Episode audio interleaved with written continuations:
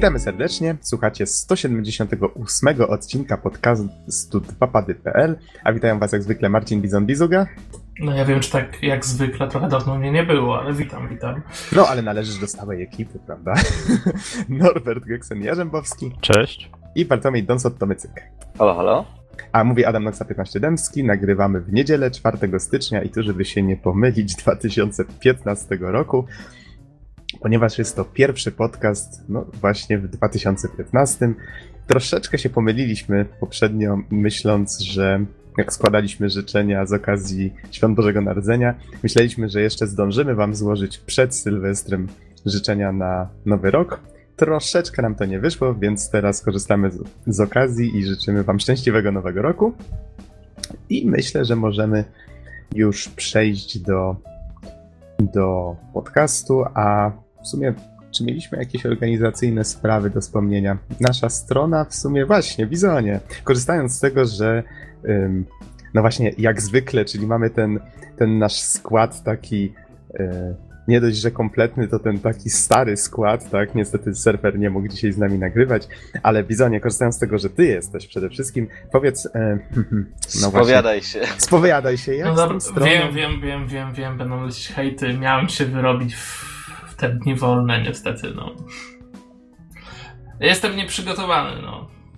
Nie, nie wiem, co mam powiedzieć. Jeżeli nie dałem rady teraz w wolnym czasie, to będzie ciężko. Rozumiem, że czekamy do następnego roku. Nie no, nie chciałbym dopuścić do takiej sytuacji, ale naprawdę jest mi bardzo ciężko się zorganizować. E, trudno jest, czy chcecie wierzyć, czy nie, przy takim małym dziecku. E, jednak znaleźć ten taki czas, żeby, wiecie, skupić się, bo to nie jest taka praca e, przy pisaniu, do której można, wiecie, dosiąść na, na chwilę, nie? bo wtedy się nic nie zrobi. Jest to takie troszkę problematyczne. No, mhm. Głupio jest mi się tłumaczyć po raz kolejny, ale no jest jak jest, tak? No tak, przepraszam, że właśnie proszę cię o takie wyjaśnienia. Chciałem, tak wolałem, skoro już jesteś, ja też żebyś jednak to powiedział. Zrobić jak... i, I uwierzcie, że byłem nastawiony, że uda mi się znaleźć dwa dni takie, że posiedzieć, jednak e, rzeczywistość jest troszkę inna.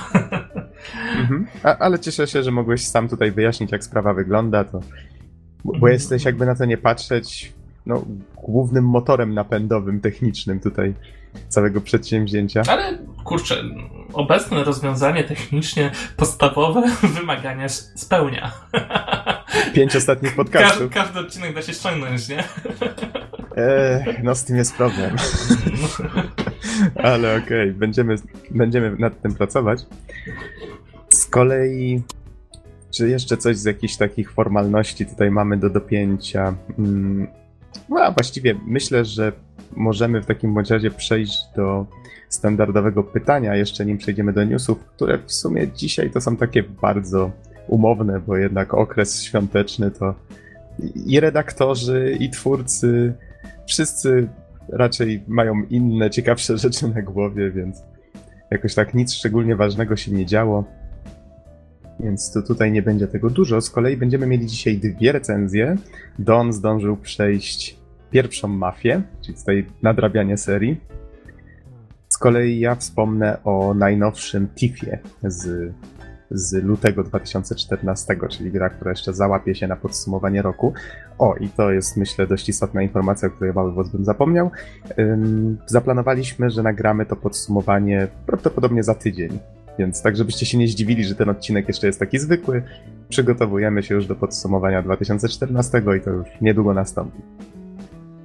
No dobrze, panowie, to powiedzcie, co tam ostatnio żeście grali, czyli to nasze standardowe pytanie. Czasu ja, mieliście sporo. Ja ostatnio dalej gram w Hyrule Warriors, która jest po prostu ogromna i tak jak mówiłem, jest ten tryb Adventure Mode, w którym siedzę i staram się odblokować kolejne bronie, coraz fajniejsze i tak dalej i to masę czasu potrafię zażyć. Choć też na dużo czasu nie mam, no ale Mhm. A coś innego fajnego na Wii wyszło od tego czasu? Grałeś Wyszedł... Mario Karty na przykład nowe? Bo się tak zastanawiałem. A Mario Karty już sporo kawał czasu temu. Rozmawialiśmy wyszły. nawet, jakieś pierwsze wrażenia pamiętam były. Tak, tak. E, teraz wyszedł dosłownie przedwczoraj Kapitan Stout. Ale jeszcze O nie kurde, grałem. to, to, to wygląda wy- wyjątkowo ciekawie ta gra. To jest, tak, Taka, to jest taka gra, na którą patrzę i mówię hmm, Wii U. Ile kosztujesz? Powiem ci, że ja też coraz częściej się zastanawiam właśnie nad, nad Wii U. Co ciekawe, Kapitan Stout, przynajmniej w Ultimie, kosztuje około 140 zł tylko, więc naprawdę niedrogo. I no, i nawet już leży u mnie, tylko jeszcze nie miałem czasu. Chcę najpierw jakby dokończyć tutaj sobie masterowanie tego i dopiero wsiąść w Kapitana. Pierwsze wrażenia pierwszych wrażeń. No, pudełko ładne jest, tak, tak, zgadza się. Ale 140 zł to jest oficjalna cena, w sensie w, Tak, tak. No, ale w sensie jakoś wyjątkowo tanio, tak? Ogólnie, Nie wiem, no, czy gry na- pamiętacie, jak wspominałem o Smashu, że faktycznie te ceny jakoś tak się poprawiły od kiedy mamy już tego polskiego dystrybutora. I na 3DS-ie to widać, na Wii U widocznie też. Więc fajnie, fajnie. Podoba wersja- mi się to. Wersja z podkoszulką kosztuje 174, bez podkoszulki 150. No ale to Ultima jeszcze nie jest najtańszym sklepem, więc można mieć taniej. A to są ceny podobne do gier bardziej PC-owych niż konsolowych, które zazwyczaj w nowości przebijają dwie stówy. No i to jest też na swój sposób fajny plusik Nintendo. Mhm. Znaczy, ja wam powiem, że Nintendo ma jeden plus dla mnie w tym momencie, e, bo nie wiem, czy zauważyliście, ale jest jakaś taka dziwna tendencja, że do takiego grania na kanapie to właściwie gier już teraz nie ma. Mm, Prawie w nic się nie da grać, wiecie, razem na konsoli, przed telewizorem. Jest po prostu jakieś takie antyrodzinne są te nowe konsole, a Nintendo to tam chyba nie znajdziesz znów gry, w którą się nie da grać, nie? Razem. Tam jest nastawione chyba bardzo mocno, nie? Na nagranie w kilka osób na, przed jednym telewizorem i to, to jest wypas. No albo przed jednym telewizorem, albo przed telewizorem i gamepadem. Ale faktycznie chyba, jak tak sobie przypominam ostatnie te gry, które wychodziły, czyli no nie wiem, czy to będzie już Super Mario Bros., które no nawet do 4 czy tam 5 graczy naraz wspiera, czy Hyrule Warriors to można we dwójkę, co jeszcze Mario Kart, no to oczywiście tam chyba jeszcze więcej, nie, nie wiem ile dokładnie, ale też w opór. Smash Bros., no wszystko jest nastawione na multi. Zdecydowanie i to takie multi lokalne najlepiej. I jest taki fan, nie? Można sobie usiąść, nie wiem, z dziewczyną narzeczoną, pograć, nie? A tutaj widzisz, dostałem od Asi drugiego pada do Xboxa jakiś czas temu i de facto pograliśmy tego w Raymana, bo nie ma w co, po prostu nie ma w co, tak? No, jakbyś się uparł, to i tak nie ma w co właściwie pograć w dwie osoby, żeby było wesoło. To, to, to jest trochę bieda. No, trochę tak. Powiem wam, że trochę, trochę dziwna, s- y, trochę dziwna gra jak na mnie, bo ja wiem, że ja takie hardkorowe z reguły tytuły y, omawiam, ale ze znajomymi gramy czasami w SingStara, jak się spotykamy i powiem wam, że ostatnio Sony zrobiło w ogóle coś strasznie dziwnego z tą grą, no bo przyzwyczailiśmy się już do tego, że ona w jakiś tam sposób wygląda, że ona w jakiś tam sposób działa i nagle włączamy go ostatnio, jakiś wielki update i bardzo szybko żeśmy zaczęli żałować, że go w ogóle zainstalowaliśmy. Bo gra się zmieniła nie do poznania i żeśmy bardzo szybko zorientowali się w necie, że to już tak na stałe zostało zmienione i zostało to dopasowane do wersji, która wyszła na PS4. E, A my graliśmy na PS3. I te wersje teraz wyglądają ponoć tak samo. Zmieniono to wszystko na taki troszeczkę kafelkowy layout, design i to wszystko tak, nie wiem, wygląda mniej przejrzyście. Usunięto bodajże opcje, z której często żeśmy korzystali, to były jakieś, jakiś tryb do gry imprezowej. Tam powiedzmy, że wymienia się szybko mikrofonami czy coś takiego. Nie ma tego, po prostu zniknęło. My żeśmy tego szukali i no, no jak to? Przecież jak można usunąć opcję, która po prostu była i działała? No jednak można. A do tego jeszcze się okazało, że gra w wersji na PS3 z tym nowym layoutem i tam troszeczkę graficznych wodotrysków też dodano, nagle zaczęła się delikatnie ciąć. No cóż, nie muszę chyba mówić, że trochę nas to rozczarowało, zwłaszcza, że to jest tytuł, który... Przepraszam, czy tą grę robi Ubisoft? O Jezu, już te dowcipy o Ubisoftie ostatnio. No ty widziałeś jak Tetris się ciął na PlayStation 4? No, Tak, widziałem. Serio? Tak, Ultimate Tetris wydali, który się ciął właściwie non-stop. I polegało to chyba na tym, że albo nadal polega, nie jestem pewien, czy to naprawili, że gra się non-stop próbuje połączyć z netem, czy coś takiego, ale mam wrażenie, że to jest problem Uplaya. E, swoją drogą mam tą samą grę na Xboxie i, i działa idealnie. Mhm. Tylko no, wersja razie, na PlayStation 4 była zrąbana. W każdym razie, kończąc tutaj wywody SingStarowe, to to, jest, to nie jest żadna nowa informacja, bo to już ten update był chyba, nie wiem, dwa miesiące, może trzy temu, już nie pamiętam dokładnie, ale no, no, ale to tak jakby ktoś się zastanawiał, co, co tam z takimi casualowymi tytułami właśnie, jak można sobie pograć w kilka osób, to, no to całkiem fajna zabawa, takie karaoke. Ale no tutaj jednak Sony no, dało ciała dość mocno z tą wersją na poprzednią generację. Wiecie co, oglądam teraz gameplay z tego Tetrisa. To naprawdę poważnie się tnie, że nie ma, że wyklucza gameplay, więc wow, trzeba chyba odkurzyć Pegasusa, no bo inaczej nie da rady. No wiesz, mocniejszy sprzęt zawsze wygrywa, tak? Pegasus. Problem Ubisoftu polega na tym, że wydali najpierw jedną super zaawansowaną graficznie grę Watch Dogs. Wszyscy byli niezadowoleni, bo nie spełnili oczekiwań. Miało być jeszcze lepiej. Potem wydali Assassin's Creed Unity, grę, która mogłaby być tworzona jeszcze z pół roku też wszyscy się powkurzali. Tutaj właściwie mamy płynne przejście. mamy newsa z cdaction.pl, który mówi, a może nawet zacytuję pierwszy akapit. Ubisoft wydaje zbagowanego Assassin's Creed Unity, ludzie są wściekli. Ubisoft oddaje im za darmo DLC, ludzie, którzy kupili Season Pass, są wściekli. Ubisoft daje im grę za darmo, ludzie są szczęśliwi. Okazuje się, że otrzymując rzeczoną grę, podpisują jednocześnie dokument zabezpieczający Ubisoft przed pozwami, ludzie są wściekli. Koniec cytatu. Wystawka nastrojów się zdarza w każdym wieku. Ładnie to ująłeś. Wiecie, generalnie to może brzmieć tak e, wrednie i tak dalej, ale z drugiej strony e, ja się nie dziwię, no bo Ubisoft, jak każda inna firma, chce dbać o swoje interesy i chce się zabezpieczyć przed katastrofą, jaką mogłoby być masowe pozwy w związku z Assassin's Creed Unity. A z drugiej mhm. strony przecież y, wiadomo jest, że, że wszelakie umowy, aneksy i, e, i wszystkie inne tego typu teksty drobnym maczkiem zazwyczaj się przeklikuje, więc no, przynęta łyknęła.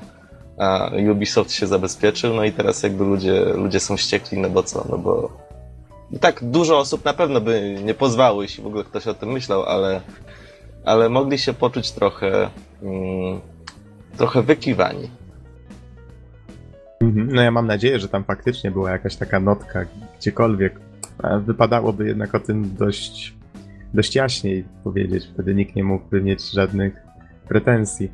No i tutaj chodzi o tą PR-owość. To, to, to jest dziwne. Taki ruch, no to mogliby przewidzieć, że sytuacja już i tak jest wystarczająco napięta, no więc mogli dać jakiś wyraźny monit czy coś na zasadzie, że tam zgadzasz się na to i na to, no to już okej, okay, w takim razie nikt by nie powiedział, że, że ktoś mu mały druczek podsunął, prawda? No i kontynuując, właściwie kończąc ten wywód na temat Ubisoftu, jego porażek w tym roku, jeszcze ten Tetris doszedł, no i teraz się jeszcze śmieją z tego, że Ubisoft nawet zwykłego Tetrisa nie potrafi zrobić dobrze. Oj, nie wiem, jeszcze do niedawna nie wiem, czy pamiętacie, Ubisoft całkiem niezłą renomę sobie zrobił. Mówiło się, że to jest firma, która tworzy solidne gry, że są fajne, grywalne, jest ok, i nagle taką sobie zrobili, no, renomę w tym roku, jakąś taką Słuchaj, nieszczególną. Za rok nikt nie będzie pamiętał tak naprawdę. To są gry, gracze się nie uczą, wyjdzie nowy Assassin, tak pójdą, kupią.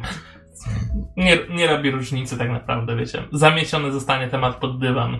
Myślisz, że to tak łatwo i bez echa przejdzie? Jasne, że tak. No, słuchaj, to są gracze, oni tak chcą gier. Będzie nowy Assassin, będą grali w nowego Assassina. Nieważne jak to wyglądało w, w zeszłym roku.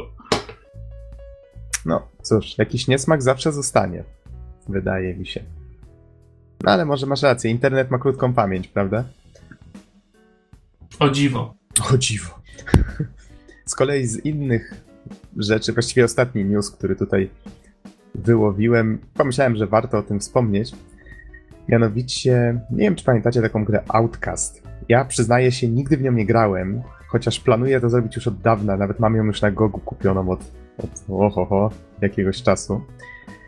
Jest to taka gra, która wyszła w 99 i jak na swoje czasy pamiętam, że była dość chwalona za za widoki, pejzaże. Właściwie to chyba była jedna z pierwszych produkcji, chociaż tej głowy nie dam, tak z pamięci lecę, w których wykorzystywano mapę wysokości do generowania terenu, więc teren wyglądał dość, dość ładnie i ciekawie właśnie dzięki temu, jak na tamte czasy.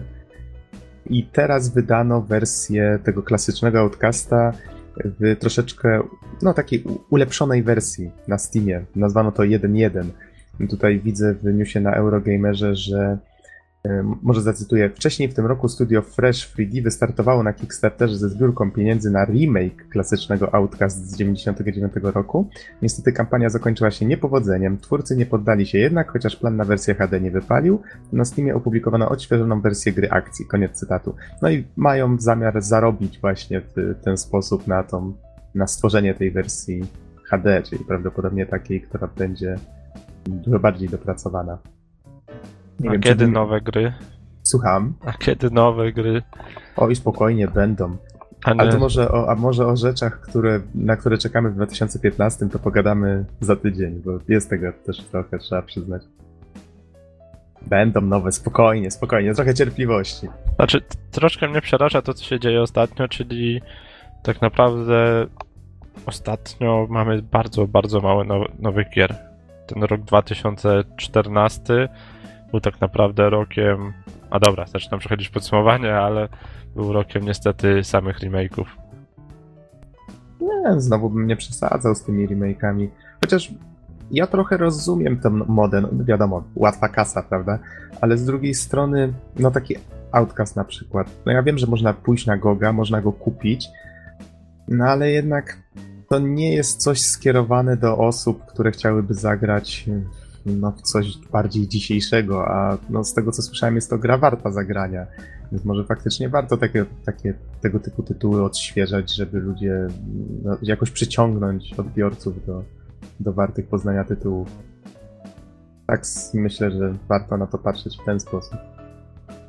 No i właściwie jeżeli chodzi o newsy, to tyle. Czy macie może jakieś newsy do dodania? Co, o czymś... A czy my nie rozmawialiśmy o tym, w co ostatnio graliście? A, tak, żeśmy przeskoczyli bezpośrednio. Na kim stanęło? Chyba tylko Norbert się wypowiedział. Okej. Okay. Widzisz, Norbert, jak zainspirowałeś nas do pójścia dalej? E, jakiś chętny? Don? Bizon? W moim przypadku, no wiadomo, akurat tutaj będzie Mafia pierwsza na tapecie, więc, więc zgadnijcie w co grałem. Ale oprócz tego oczywiście tu i gdzie się pojawiają tytuły, które wcześniej zdarzało mi się wspominać e, na podcaście, czyli Spin Tires, e, IU-2 Szturmowik, Bitwa o Stalingrad i tak dalej, i tak dalej. Natomiast e, muszę jednak przyznać, że czas świąteczny zadziałał niekorzystnie i jeszcze w dodatku bardziej skupiałem się na tworzeniu gry, a nie, a nie graniu, więc, więc ostatecznie mogę się pochwalić jedynie tą mafią, o której zresztą nam dzisiaj ładnie opowiem. Mhm. A ty, Bizonie?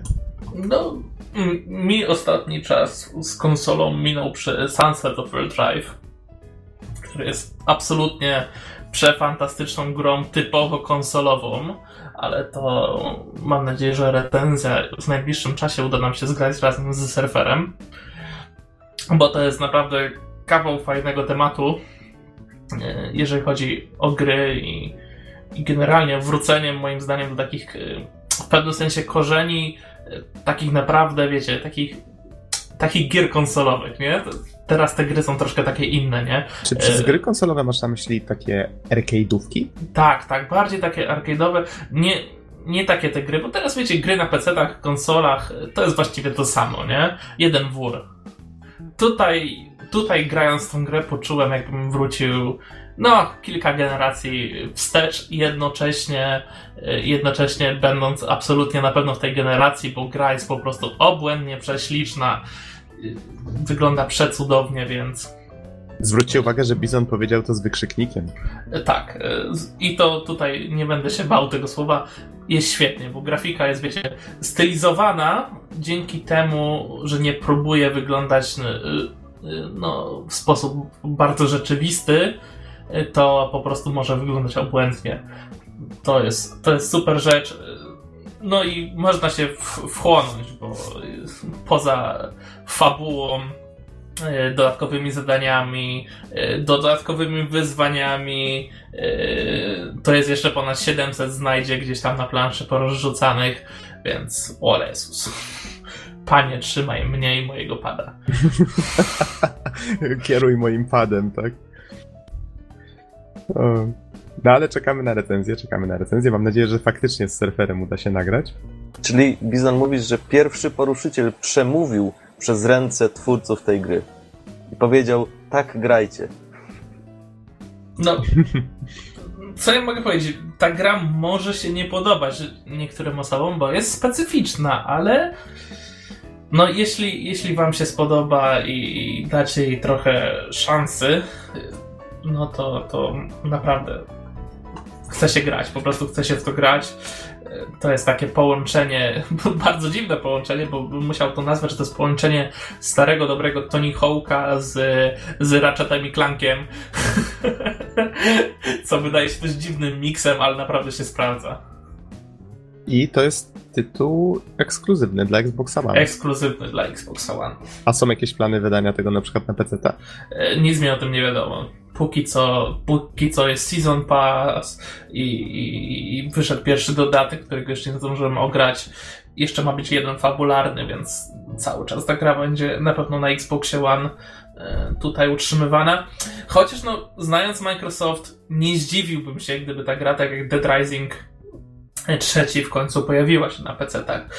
No, co by tutaj mówić, tak? To Windows też jest ich marką, tak? Więc dlaczego go nie wspierać? ale wydaje mi się, że jeżeli faktycznie gra jest tak dobra, jak mówisz i odniesie spory sukces, to będą się wstrzymywać przed wydaniem tego na PC.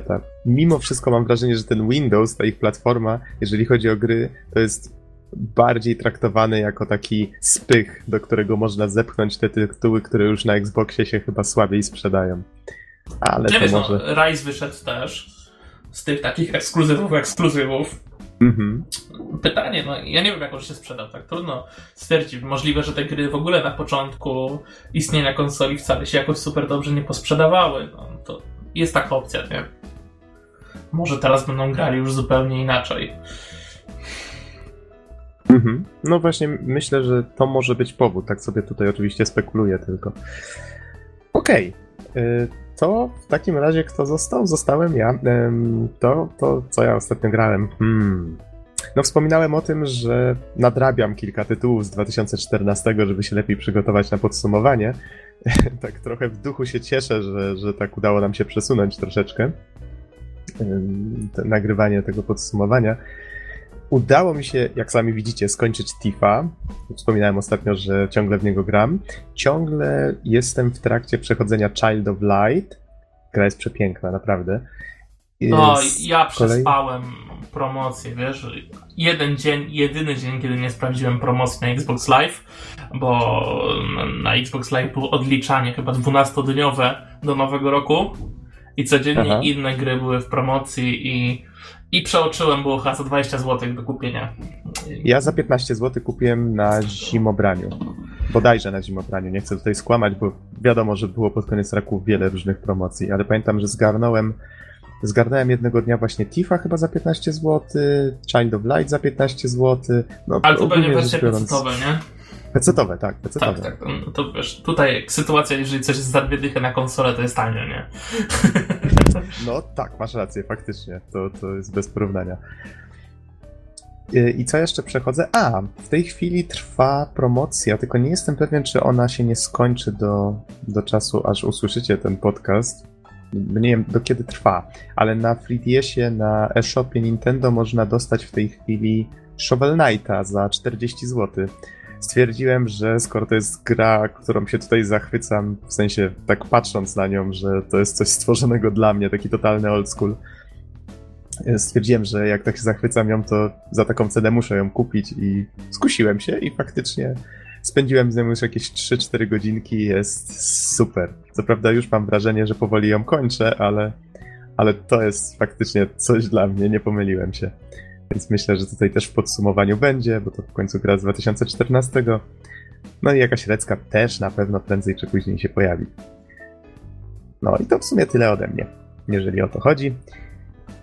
Powiedzcie panowie, czy macie jakieś newsy albo jakiś temat, o którym chcecie pogadać, czy przechodzimy bezpośrednio do recenzji?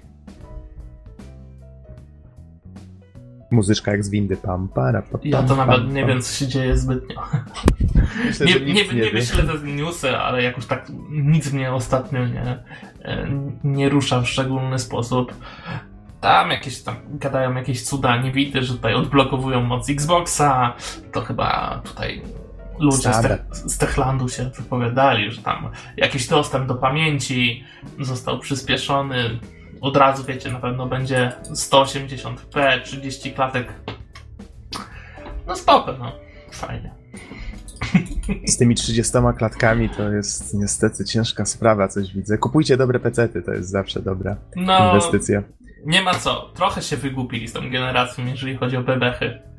Mogło, mogło być lepiej, ale widzę, że chyba nikt nie chciał dołożyć kasy tym razem do konsoli, tak jak to było w poprzedniej generacji. Każdy wolał wyjść na plusie, chyba przy sprzedaży sprzętu. No ale kto by kto kupił, co nie? To też jest problem. Znaczy nie no, chodzi o to, że dołożyli, no pamiętaj, do PlayStation y, trójki dokładali 600 dolarów do każdej sztuki na początku.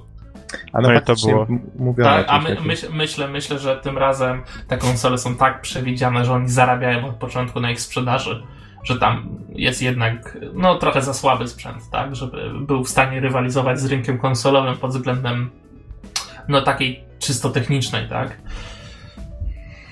Ale to chyba trochę widać, bo pamiętam, że jak wyszła PS3, to żeby uzyskać podobną grafikę, trzeba było mieć kompa za jakieś 4000, coś koło tego, albo nawet i więcej obecnie, żeby mieć podobną grafikę. No to wystarczy dowolny komputer, no powiedzmy, No, w pewnym dowolny, sensie no. sz- szczerze, Dorzucić no. W porównaniu do ceny konsoli, które tam się prosują teraz około 1500, to wystarczy dorzucić 5 stówek. No i to już się zwróci po 5 grach tak naprawdę. Znaczy, No bo jest różnica. Tutaj, tutaj bym dyskutował. Pamiętaj, że gry na konsole można wymieniać i sprzedawać. To jest, No, to jest coś, PC-ta co, co PC-ty już dawno utraciły. No tak, w sumie przez Steama. No ale znowu masz na. Może powiedzieć, że na Steamie masz takie promocje, że się nie opłaca ich wymieniać, tak? Zależy jak na to patrzeć, nie? Ale generalnie e, też trudno jest powiedzieć, że granie na konsoli w tym momencie jest drogie, nie? Bo jeżeli wymieniasz te gry, sprzedajesz, a poza tym naprawdę te promocje takie Steamowe w pewnym sensie też już trafiły na, na konsolę. E, Wiem, że u Sony jeszcze nie jest tak kolorowo z tego, co patrzyłem na, na te wszystkie przeceny. Nie są aż tak duże, ale w Microsoftie na Xboxie bardzo często są przeceny typu 50%, 75%, więc jeżeli się wyczeka odpowiedni moment, to, to bez problemu można gry naprawdę kupować dość tanio, nie? W cyfrowej dystrybucji. Gry bardzo szybko tanieją teraz, to jest fakt. Ale Ktoś przypomnę wam, ostatnio że... napisał bardzo dobry artykuł na Antywebie, że jeżeli ktoś w tych czasach e, piraci gry, to jest po prostu idiotą. Ja się e, pod tym podpisuję. Wiem, że komentarze były różne, ale e, ja się zgadzam z, z, z tą osobą, która napisała ten artykuł. Naprawdę dostęp do gier jest teraz tak prosty. E, zasypywani jesteśmy darmowymi grami, zasypywani jesteśmy promocjami, granie stało się super tanie, naprawdę. Znaczy, ja jednak trochę będę bronił, bo pamiętam jak jako jeszcze dzieciak, tak? No, od rodziców nie bardzo szło wyciągnąć kasę na to, na granie. Z drugiej strony samemu się nic nie zarabiało. No i ciężko było jakikolwiek grosz wyskubać. No i znaczy tak, są, są czasem momenty, kiedy ja to jakby usprawiedliwiam, ale to jakby moja osobista opinia. Obecnie, kiedy już mam jakby własne źródło dochodu, tak, i ten, no to wiadomo, nie piracę, bo no, prościej mi jest tak po prostu sobie ściągnąć grę za dychę, dwie dychy, niż teraz ściągać z torrentów, martwić się, czy mi zawirusuje komputer i tak dalej, i tak dalej, tak? I kombinować z odpaleniem, bo to też jest zazwyczaj ze 2-3 godziny. I pomyśleć, że kiedyś słowo ściągnąć było kojarzone wyłącznie z piraceniem. Teraz go tak użyłeś, to automatycznie pomyślałem ściągnąć grę i dodałeś za 20, czy tam za dychę. Nie, w sensie ze Steama, tak? No ale tak, to... tak, wiem, ale to tak czasy się zmieniły troszeczkę. No, bo teraz jest taki bardzo wygodny model, płacisz i ściągasz, a kiedyś był taki też bardzo ciekawy model zakupów, transakcji. Ściągasz i nie płacisz. Dokładnie, ale nie. Słuchajcie, no, na jeszcze- upartego, Jeszcze na chciałem tylko tutaj wtrącić się w poprzednią myśl, że przypomnę ci, że o mały włos, ale na konsolach nie moglibyśmy tych gier tak po prostu pożyczać. Pamiętaj, że był ten plan z tym, Znaczy, żeby wiesz, były no, przypisywane do konsoli. Nie wiadomo, jakbyśmy na tym wyszli, tak, tak naprawdę. Bo mogłoby się okazać, że to było tak naprawdę korzystne dla nas rozwiązanie. Wydaje E, mi się, że robiliby nas bez mydła. Tak, za e, przeproszeniem. No nie, no pamiętaj, że ja mimo wszystko w tym specyficznym momencie wypowiadałem się za tym, że Microsoft powinien zaryzykować z tym, tym modelem, że mógłby w stanie nam po prostu zapewnić tańsze gry w tej cyfrowej dystrybucji. A poza tym, no wiecie, no oni tam mieli jakiś taki model, że te gry dało się tak naprawdę sprzedawać, tylko że w wyznaczonych miejscach, nie? Oni coś takiego pamiętam. kombinowali, z tego co kojarzę. Że Pamiętam tylko teraz- w GameStopie i tak dalej, i tak się mówiło. Chodziło o to, że oni chcieli po prostu brać cały czas kasę za, y, za nawet jeżeli te gry są kupowane, używane, nie? Mhm. No ale tutaj nie chcę jakby wracać do tych dyskusji, bo już nie pamiętam dokładnie, jakie były argumenty po obu stronach, ale pamiętam, że każdy z nas miał tu jakieś, jakieś inne zdanie odmienne na, na ten temat. No, wiecie, no, prędzej czy później się przekonamy. Ja, ja tak myślę, nie? To, Mhm. to jest kwestia generacji raczej jednej nawet konsol, y, że oni się zdecydują razem na, na inny system. Wiecie, y, Sony troszkę tak zagrało w bank, nie? Tak, to prawda. This is for players i, i, i, i, i, no i wybrali taką politykę, bardzo fajny PR, ale ale no to się pozytywnie na nich odbiło, tak? No Xbox nie jest w stanie ich y, dogonić sprzedażowo tak naprawdę. Mm, Fajnie, no. Nie, nie można powiedzieć nic złego, ale no, to się kiedyś skończy, tak? Oni, oni, no to są firmy, oni muszą prosperować i oni znajdą dodatkowe sposoby, żeby wyciągnąć od nas tą kasę. Mhm. Okej, panowie. Teraz już czas przejść do recenzji, więc proponuję tak też uczynić. Więc zacznijmy może, Don, jak sądzisz, od mafii? No, ja myślę, że tak. Myślę, że jednym z lepszych, inaczej, ile jest dobrych sposobów, ile jest e, sposobów lepszych na uczczenie już nowego roku, który się pojawił, od e, cofnięcia się ponad 10 lat wstecz i omówienia starej gry. No na pewno bardzo wiele, ale myślę, że my przy tym modelu możemy zostać. Rozumiem, że mam troszeczkę informacji wikipedycznych tutaj podać. Oczywiście. Okej. W takim razie gra została stworzona przez Illusion Softworks. Jeżeli się nie mylę, oni zostali potem przemianowani na 2K Czech, jak, jak zostali wykupieni przez 2K. Wyszła na PC, potem też na PS2 i Xboxa. Z kolei ukazała się, zadebiutowała właściwie w sierpniu 2002, no, czyli faktycznie trochę żeśmy poczekali, prawda? Tak jak żeśmy rozmawiali przed podcastem na, na ten sequel, bo Mafia 2 wyszła w... 8 lat później, w 2010. Tak, zgadza się. Mhm. No dobrze, Ale to takim paradoksalnie razie obie gry mają bardzo dużo wspólnego ze sobą. grałeś w wersję E, PC, tak? Tak, tak, wersję PC-tową. I muszę powiedzieć, e, jestem bardzo zadowolony, bo e, miałem okazję e, wyłapać okazję, o, okazję, okazję. Otóż udało mi się dorwać premierowe wydanie z mapą miasta, e, w którym rozgrywa się akcja gry e, z różnymi takimi pomniejszymi dodatkami. No i oczywiście z trzema płytami, na których e, znajduje się sama gra. E, No i jak to bywa przy instalacji tego typu produktów, musiałem przejść to rytualne żonglowanie płytami, E, ale się udało. Na szczęście. Ciesz się, że Chociaż może jakiś napęd. Mam, mam, jeszcze mam. Jeszcze nie- Ja to, niedługo to ja może to być wiecie, jestem problem. już w świecie bez napędów. Ale tak seriously? No serio, nie mam napędu w komputerze. O. No cóż, Minuta Don, ciszy. Don kontynuuj, pomijmy to milczeniem. E, Więc y, nie było to proste, bo te płyty też już no, swoje lata mają. Pewne ryski też na nich znalazłem, niektóre nawet nieco większe. Trochę się kolebotały w tym CD-ROMie, ale, mm, ale na szczęście udało się grę zainstalować. Nic nie no i wybuchło. cóż. Tak, tak, to jest, to jest naprawdę ważne. Już nieraz słyszałem historie o, o płytach, które eksplodowały w środku czytnika i nie byłoby to nic przyjemnego na pewno. Jeżeli ktoś się teraz śmieje, to mówię to prawda. Mnie też ze dwie płyty wybuchły w stacyjce. Mi też się to zdarzyło, więc to się zdarzy naprawdę. I jeszcze żadna na szczęście. Każdym razie, mm, co to w ogóle jest za gra? Mafia pierwsza. Zacznijmy od settingu. Generalnie mamy lata 30., bo jakże to są bardzo dobre lata na, na opowieść o gangach. E, I e, akcja dzieje się w City of Lost Heaven, czyli w utraconym raju. E, typowym, i właśnie to miasto reprezentuje jakby taką typową metropolię amerykańską, która została oczywiście opanowana przez gangi w utraconym raju, w Lost Heaven, działają jakby dwie konkurujące rodziny. Jedna z nich to rodzina Salieri, druga to rodzina Morello. E, no i oczywiście pan Salieri to. Te dwie rodziny stały sobie przeciwstawione nawet jakby w charakterze ich działalności, no bo Salieri ma, e, ma opinię biznesmena, ma opinię człowieka sprawiedliwego, który wręcz pomaga ludziom. Można się do niego zwrócić o pomoc, i on może, może tej pomocy udzielić. Ponadto, e, ponadto ochrania część miasta, no i oczywiście pobiera za to haracz, no ale ochrania, prawda?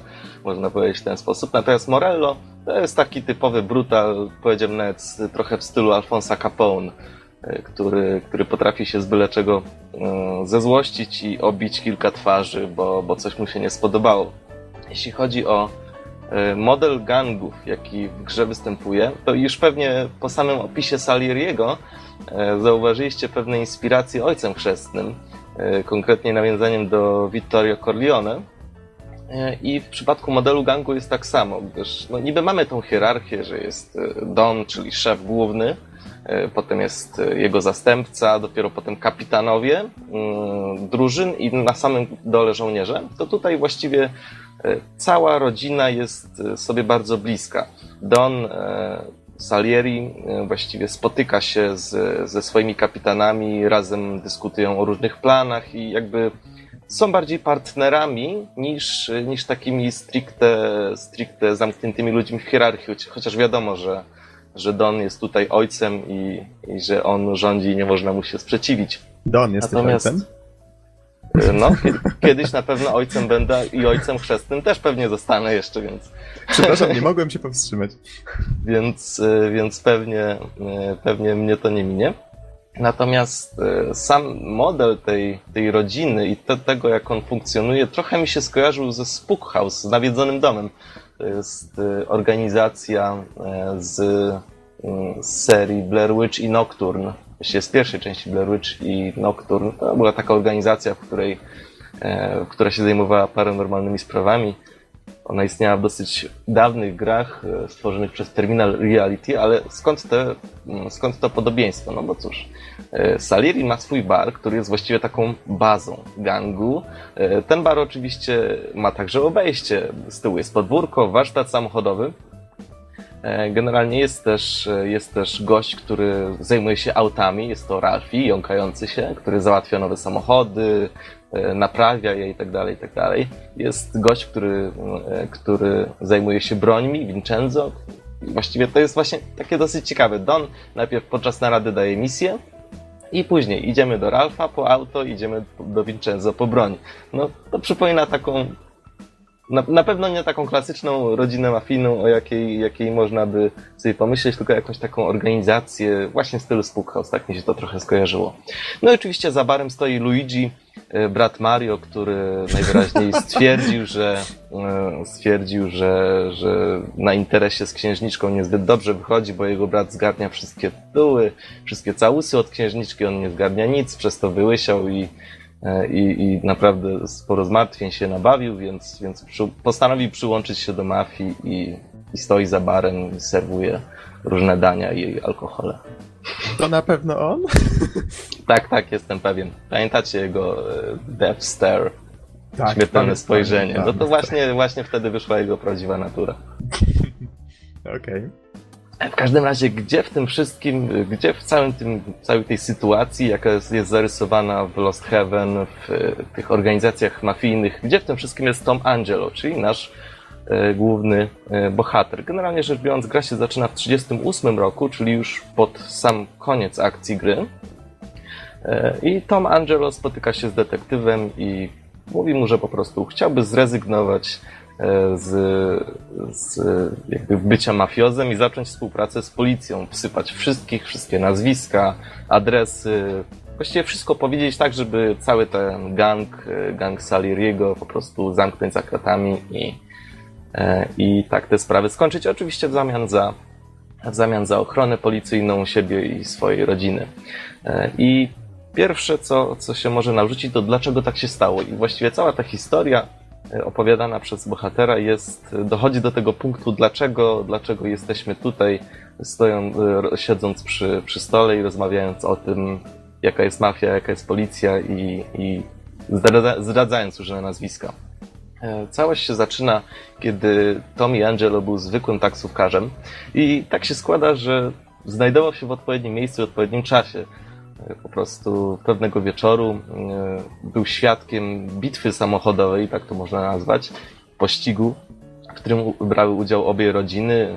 Samochód rodziny Salieri się po prostu zepsuł i musiał, że się tak wyrażę, podwieźć ich, e, omijając jeszcze kulę przeciwników. No i oczywiście za to dostał, e, dostał zarówno pieniądze, jak i, jak i że skoro pomógł rodzinę Salieri, to pan Salieri przecież e, nie zapomina o przyjaciołach, którzy mu pomogli i że jeśli Tom Angelo będzie mieć jakiś problem, no to wtedy może też się do niego zgłosić. Do dzisiaj Oczywiście... pamiętam, tak ci wtrącę się w słowo, do dzisiaj mhm. pamiętam scenę, Y, właśnie, bo jest dużo cutscenek, pamiętam, w pierwszej mapie, które są bardzo ładnie wykonane. No, dzisiaj może graficznie już nie robią takiego wrażenia, ale pamiętam scenę, jak właśnie już podwiózł ich pod bar, y, pod restaurację czy bar i powiedzieli mu, żeby chwilę poczekał. No to on siedzi w tej taksówce i nagle wychodzi, y, nie, nie pamiętam dokładnie jak się nazywali bohaterowie, sam i Pauli. Jeden z nich właśnie wychodzi sięga do kieszeni, podchodząc do niego, a tam i oczywiście już przeżywa zawał serca, próbując uruchomić taksówkę, bo myśli, że skończy się to w jeden nieszczęśliwy sposób. Ale generalnie e, oczywiście pod koniec tej sceny widzi pieniądze zamiast pistoletu, więc wszystko kończy się, no można powiedzieć, w miarę dobrze. Tak, ale jest to bardzo fajnie zrealizowana scena. Tak świat troszeczkę zwalnia i on sięga powoli do tego tutaj za marynarkę, tak, a ten już nerwowo kluczyki zaczyna przekręcać. No, pamiętam, że zrobiło to na mnie wrażenie. Fajne, fajne były bardzo te sceny, niektóre pierwszej mafii. Zapadały w pamięć. Tak, tak. Jeszcze o, o, o cutscenkach osobno będę mówić. W każdym razie e, Tommy Angelo początkowo nie chce się angażować w tego typu rzeczy i kolejną misją jest po prostu rozwożenie ludzi po mieście, e, ale ludzie Morello oczywiście, czyli gangu przeciwnego szybko odnajdują numer taksówki i właściciela i po prostu chcą mu spuścić manto, a najlepiej połamać kości albo wręcz zabić za to, że pomógł konkurencyjnej rodzinie. Angelo więc nie ma żadnego wyjścia i w efektywnej i efektownej e, gonitwie ucieka do baru Salieri i postanawia tam dołączyć do rodziny mafijnej. I tutaj jest dosyć ciekawa rzecz, która właściwie prawie że odrzuciła mnie od samej gry, dlatego że w momencie, kiedy Tommy przychodzi do, do Salieri, do rodziny Salieri, to on jest po prostu tylko zwykłym taksówkarzem, który, który mu się zdarzyło im pomóc. Natomiast Don od razu przedstawia mu wszystkich członków rodziny najważniejszych i w ogóle Oczywiście to nie są wszystkie informacje, ale no, w mafii drugiej czego, do czegoś takiego by nie doszło. Vito tam najpierw poznał jednego gościa, potem poznał drugiego gościa, potem poznał trzeciego gościa, potem się jeszcze okazało, że tam czwarty gość jest jeszcze na górze, którego nie znał. Natomiast tutaj Tommy praktycznie od samego początku poznaje wszystkie nazwiska i równie dobrze mógłby z tym od razu polecieć jakoś e, jak polecieć jakoś e, na policję czy na jakieś inne instytucji po prostu no, takich rzeczy się nie mówi komuś, kogo się ledwo co spotkało więc to mnie to mhm. trochę odrzuciło, y, ale, mm, ale potem, potem jakoś, jakoś nie. Tommy został przyjęty do rodziny i tak jak powiedziałem, on brał udział w tych wszystkich naradach y, tych wyższych ludzi. To, był, to są w sumie dwie postacie, Sam, Paul, no i Tom. To, to jest jakby trzech kapitanów. Y, powyżej jest Don, no jest jeszcze reszta gangsterów, która pojawia się okazjonalnie głównie po to, żeby zginąć i raczej Raczej po prostu nie jest, nie odgrywa żadnej roli, po prostu jest reszta gangu, natomiast jakby e, trzon rodziny to są trzy osoby plus Don. Plus oczywiście Conciliar, czyli Frank. A tak chciałem e, cię zapytać, bo czytałem kiedyś, że osoba pisząca scenariusz i do jedynki, i do dwójki to samołóg. On po prostu podjął się pisania tego scenariusza i faktycznie przyznał, że przy opracowywaniu scenariusza do dwójki już trochę bardziej się dokształcił i w temacie pisania scenariuszy, i w tematach mafijnych. I chciałem Cię zapytać, jako osobę, która ma właśnie tutaj doświadczenia z obu gier w dość krótkim czasie, e, czy faktycznie widać mocno tą zmianę? No tutaj już wymieniłeś jeden przykład, prawda, z tym, y, z tą inicjacją szeregi mafii. Tak, oczywiście, zmiana jest widoczna i to bardzo, bardzo mocno. W Mafii drugiej misje, które wykonujemy są bardzo prawdopodobne i one nawet zgadzają się z pewnymi zeznaniami i wspomnieniami dawnych mafiozów, co jest naprawdę wielkim plusem. E, natomiast w Mafii pierwszej e, jest to trochę bardziej naiwne mm, i trochę przerysowane, ale, ale z drugiej strony mm, no, jeśli na początku się nie zrazimy, to potem będziemy się bardzo dobrze bawić. No i widać oczywiście bardzo, ale to bardzo mocne inspiracje filmem Ojciec Chrzestny, w którym właśnie tak mafia działała. Był Don, e, był Don Vito Corleone w pierwszej części, jego, jego concilier.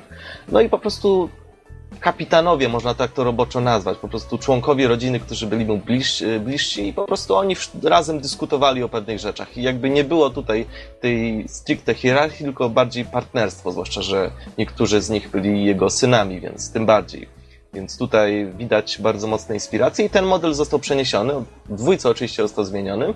E, moim zdaniem na korzyść, dlatego że ten model e, jakby wzajemnego braku zaufania, i też pewnych rytuałów związanych z, z włączeniem do rodziny jest bardziej wiarygodny, no i faktycznie jakoś się lepiej zgadza. Na przykład Tom, w przypadku Toma rytuał e, jakby włączenia do rodziny to jest Don siedział z nim razem sam, mówi, no to teraz jesteś w rodzinie, witaj w rodzinie. Tak, tak trochę, się, trochę się to kłóciło. A teraz wypijmy z wizerunkiem, z wizerunkiem tego, co, co widzieliśmy w dwójce, ale też właściwie tego, jak byśmy sobie wyobrażali nawet działanie E, mafii. No oczywiście e, Tom bardzo szybko leci z tą karierą, angażuje się w interesy rodziny, wytwarza pewne więzi z towarzyszami, no i generalnie staje się tą ważną personą, tym jednym z członków tego trzonu faktycznego rodziny. No i oczywiście e, gra poruszyła kilka fajnych tematów i dyskusji, które mogą na przykład zmusić czy zachęcić do przemyśleń. Na przykład w pewnym momencie Tom dyskutuje z policjantem, wobec którego zeznaje, e, czy mafia jest lepsza od policji, czy policja od mafii. No bo wiecie, mafia generalnie e, to jest społeczeństwo, które rządzi się pewnymi zasadami, zasadami dosyć surowymi, e, ale te zasady są. Nie ma tutaj chaosu, ponadto mafia może ochraniać i faktycznie ochrania część miasta, odpowiada za ten teren, ale z drugiej strony, prawda, może się podjąć różnych no, brania haraczy, E, może na przykład zabijać swoich członków bez, bez mrugnięcia okiem, bo na przykład złamali jakąś zasadę. Z kolei na przykład policja ochrania wszystkich obywateli i tak dalej, i tak dalej. Więc, więc tutaj ta dyskusja była bardzo fajna. No i skończyła się bardzo celnym argumentem mm, policjanta. No to Tom, skoro tak jest fajnie w mafii, to dlaczego tutaj siedzisz ze mną i zeznajesz przeciwko nim? Więc ponadto też bardzo fajna rzecz, e, życie gangstera i ta ciągła niepewność, e, która, która oczywiście jest częścią częścią jakby przygód bycia gangsterem, życie gangstera, starość, chęć, chęć ustabilizowania się na przykład. A co z żoną i dziećmi? A co, kiedy, nie wiem, kiedyś nie wrócisz po robocie? E, I też przy okazji fajnie został poruszony temat trochę kłamstwa, życia w kłamstwie, dlatego że Tom w pewnym momencie powiedział, co, co, co, co ja powiem żonie, kiedy wrócę do domu? Ale miałem dzisiaj ciężki dzień w pracy, zabiłem mu gdzieś 10 gości, no to muszę odpocząć.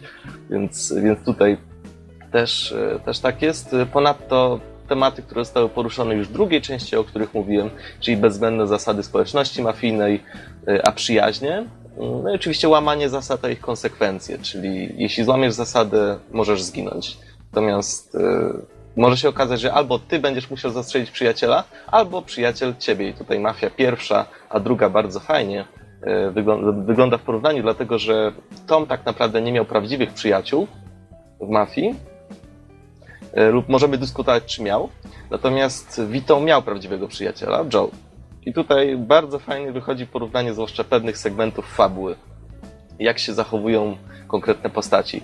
E, no i generalnie rzecz biorąc, gra porusza pewne mm, tematy, co Mafia druga, właściwie nawet powiedziałbym, że, te scenariusze gier są siostrzane, mają te same punkty węzłowe, mają e, te same pewne takie punkty, które muszą się zdarzyć i, i coś potem się stanie dalej, które są naprawdę bardzo podobne, ale oczywiście postaci zostały wymienione i przez to interakcje między nimi zostały wymienione, tak jak tutaj wspomniałem wcześniej o tym, o tej przyjaźni Joe i Vito. a, a z kolei mm, z y, Toma z Samem czy Poli. To też jest, też jest taka rzecz. E, no ale jednak mimo wszystko nie chciałbym powiedzieć tutaj, że to są takie same gry, to są po prostu dwie różne gry, które poruszają ten sam temat, ale każda z nich oczywiście robi to trochę inaczej, dodaje swoje wątki poboczne.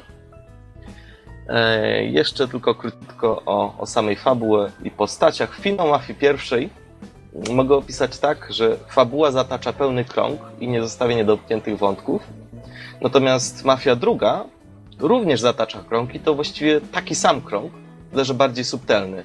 I niektórych y, oburzyła trochę, czy zostawiła pewien niedosyt, dlatego że Mafia druga zostawiła niedomknięte wątki y, sytuacji w Empire Bay, czyli mieliśmy te rodziny mafijne, które wciąż były w swoim starciu i tak dalej, i tak dalej, to nie zostało wyjaśnione. No i jako ciekawostkę mogę dodać, że zarówno Vito, jak i Joe i to z wyglądem dokładnie takim, jak, jak występują w drugiej części gry, tyle że oczywiście w niższej jakości zobaczymy już w części pierwszej, co było dla mnie bardzo miłym zaskoczeniem. Dobra, jeśli nie ma żadnych pytań, jeśli chodzi o fabułę i setting, to przeszedłbym już w końcu do tego, jak się w tę, gra, jak się w tę grę gra. Mhm. Myślę, że możesz przejść tutaj. ode mnie już wszystkie pytania poszły. Mhm. Jeśli chodzi o model rozgrywki, to tutaj znowu mamy do czynienia z otwartym światem, który jest skupiony na misjach, a nie jakichś tam dodatkowych czynnościach, które moglibyśmy w tym świecie wykonywać, chociaż po ukończeniu kampanii jest y, swobodna jazda, i jazda ekstremalna. To są takie dwie, dwa tryby, w których, w których po prostu kręcimy się po mieście, wykonujemy dodatkowe misje, e, czy jakieś takie czynności, w sensie wożenie ludzi taksówką, zabijanie członków wrogiej mafii itd., tak itd. Tak I chociaż e, ten model rozgrywki jest praktycznie tożsamy z Mafią drugą, to wydaje mi się, że został wykonany nieco lepiej jest spójny i jakby nie budzi dodatkowych oczekiwań. Dlaczego? Ano dlatego, że Tom jest pokazywany tylko, tu w cudzysłowie, w godzinach pracy.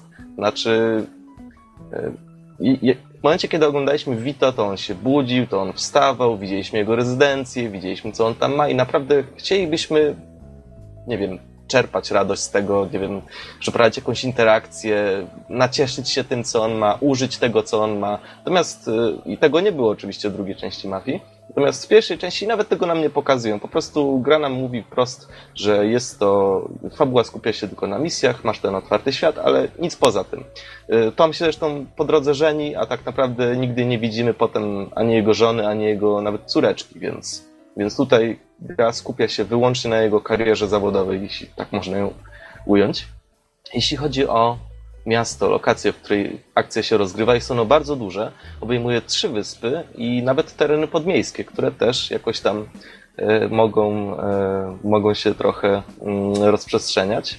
To są autostrady, jakieś pola, nawet, e, nawet jakieś takie podmiejskie lokale Dwójce nawet chyba nie było takich elementów, czy były? Nie. Dwójka, y, dwójka, bo w jedynce to wyglądało tak, że mają mapę z miastem, ale możemy wyjechać poza mapę y, i chociaż jesteśmy punkcikiem poza mapą, już tego punkciku nie ma, natomiast, y, natomiast tam faktycznie były jakieś autostrady, farmy i tak dalej, i tak dalej. Natomiast w drugiej części no, zrezygnowano z tego modelu, że można wyjechać poza mapę stricte, Natomiast, natomiast i Empire Base drugiej części jest bardziej ściśnięte, ale można tam znaleźć nieco podobne, e, nieco podobne e, lokacje, chociaż są znacznie węższe, więc tutaj jakby w jedynce można było nieco bardziej odetchnąć, chociaż większość czasu i tak spędzaliśmy w mieście. No i dalej. W mieście mamy zróżnicowane obszary, czyli dzielnicę chińską, osiedle bogaczy, jakieś kamieniczki itd., tak itd. E, poza tym jest kolejka miejska i tramwaje, które działają, z których można korzystać. Przez większość czasu z nich nie korzystałem, ale twórcy zrobili jedną bardzo fajną rzecz z nimi, które, której naprawdę długo pewnie nie zapomnę. E, rodzaje misji. Generalnie jak to, jak to mafia, misje zdawałoby się, są takie standardowe, czyli nie wiem, na przykład pójdź gdzieś i zniszcz coś, przeprowadź udany zamach na jakąś osobę, na osobę, włam się do rezydencji, ukradnij dokumenty. E, tutaj na przykład w tym przypadku misja skradankowa, czy też misje typu ucieknij, ochraniaj daną osobę, czy pościgi samochodowe. To są tak, takie rzeczy, które można powiedzieć są standardowe i które, które się zamykają w tym, co byśmy mogli sobie wyobrażać. Tego typu grze. W drugiej części gry zresztą jest bardzo podobnie. Natomiast y, początkowo oczywiście te misje są takie standardowe i dosyć, no, można powiedzieć, jeśli chodzi o konstrukcję, dosyć banalne. Natomiast z biegiem y, one y, mają coraz więcej zróżnicowanych segmentów, czyli na przykład, nie wiem, podkładamy najpierw bombę pod samochodem gościa i się okazuje, że jego żona wszedła, weszła do tego samochodu zamiast niego. No jest drugi segment, druga próba zabójstwa tego samego gościa, a potem jest trzeci i tak dalej. Zresztą sama misja pod tytułem Szczęściarz polega na tym, że, że po prostu e, Salieri podejmuje z chłopakami kilka prób e, zamordowania jednego gościa i wciąż się to nie udaje. Albo mordują kogoś innego, albo gość całkowicie unika, unika, e, unika śmierci zupełnym szczęściem. Pamiętam to. A w jednej sytuacji, która była naprawdę widowiskowa i nawet śmieszna, po prostu już chyba za trzecim podejściem Tom i Pauli y, strasznie się wkurzyli, już mieli tego dosyć, tego polowania na tego szczęściarza. W końcu podjechali autem pod grupę ludzi. Pauli wysiada z auta, bierze Thompsona, y, podchodzi do niego, do, do, y, do gościa naprawdę wściekły i mówi tam no, oczywiście słynną formułę pan Salieri przysyła pozdrowienia i okazuje się, że Tommy Gunn się zaciął. Natomiast gość, który przed chwilą gość, który przed chwilą po prostu miał niezłego stracha, stwierdził z uśmiechem, no to w sumie odwraca sytuację. No i trzeba było z kolei przed nim uciekać. Więc, więc naprawdę tutaj misje potrafią zaskoczyć. Poza tym, jak to stare gry mają w zwyczaju, one potrafią wprowadzić nowe elementy do rozgrywki bez, bez mówienia ci o tym. Czyli na przykład, żeby dostać się w jakieś miejsce, albo ukraść coś, albo, no nie wiem, albo po prostu zabić kogoś, czasem trzeba wykonać pewne interakcje z e, bohaterami niezależnymi, czyli po prostu postaciami, które są e, porozrzucane po mapie, e, czy jakieś proste, logiczne zagadki. Jeśli chodzi o te interakcje, to na przykład, nie wiem, musimy pójść do jakiegoś gościa, a ten gość mówi, że nic nie wie. No to trzeba mu obić mordkę, żeby coś powiedział. Albo inna fajna rzecz, na statku trzeba było włamać się do toalety, żeby odzyskać swoją broń, bo na statek, na którym znajdował się, na statek, na którym się odbywała impreza urodzinowa tam bodajże jakiegoś polityka ważnego, nie można było wnosić broni, więc, więc trzeba było tę broń odzyskać z toalety, ale ona była zamknięta, więc no, trzeba było znaleźć jakiś sposób, żeby ją otworzyć, zagadać z jakąś postacią, przeprowadzić interakcję i tak dalej, i tak dalej. Więc, więc tutaj, e, tutaj naprawdę no, ja się, no, nawet miejscami się poczułem trochę jak, jakbym grał w Hitmana, co było nawet, nawet fajnym motywem. E, też w czasie rozgrywki kilka fajnych smaczków e, było. E, na przykład w pewnym momencie Pauli i Tom stwierdzili, że, że może zorganizują sobie na własną rękę napad na bank. No i Pauli mówi, no to, no to dobra, no to przejdźmy się do tego banku, to nie jest daleko, złapiemy pociąg. I faktycznie idziemy z Paulim, idziemy na ten pociąg, który kursuje sobie całkowicie losowo jak w gameplayu, czyli tam co parę, co parę chwil po prostu wjeżdża na stację. E, wsiadamy z Paulim do pociągu i możemy z nim pogadać lub nie.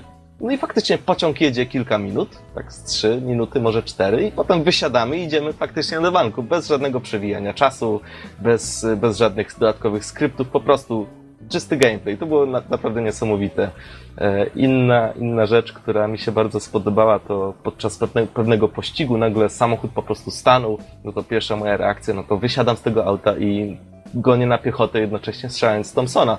Teraz okazuje się, że, że w międzyczasie, kiedy już odbiegłem towarzysze, zdołali uruchomić samochód, podjechali szybko, zatrzymali się, Tommy wskakuj e, i oczywiście można było wejść do samochodu, kontynuować pościg, ale już jako strzelec, więc tutaj chciałem podkreślić, że silnik jest elastyczny, e, potrafi wygenerować kilka fajnych sytuacji, misje są naprawdę dynamiczne i kurczę, no, dają dużo satysfakcji. Mhm. A tutaj jeszcze chciałem o jednej rzeczy wspomnieć, bo mi przypomniałeś o tym przy okazji tego szczęściarza. Niektóre misje, z tego co pamiętam, były strasznie trudne, tak oldschoolowo wręcz trudne, bo zapis gry opierał się bodajże na checkpointach, dobrze pamiętam? Tak, i tych checkpointów nigdy nie było za dużo. Poziom tak. zdrowia też, mm, też e, no, po prostu była stuwa e, standardowa, natomiast e, kiedy dostaliśmy z shotguna z bliskiej odległości, to było minus 50. Natomiast wystarczyło mm, chwilę nieuwagi, żeby, żeby po prostu żeby dostać kilka więcej kul i, i po prostu przegrać.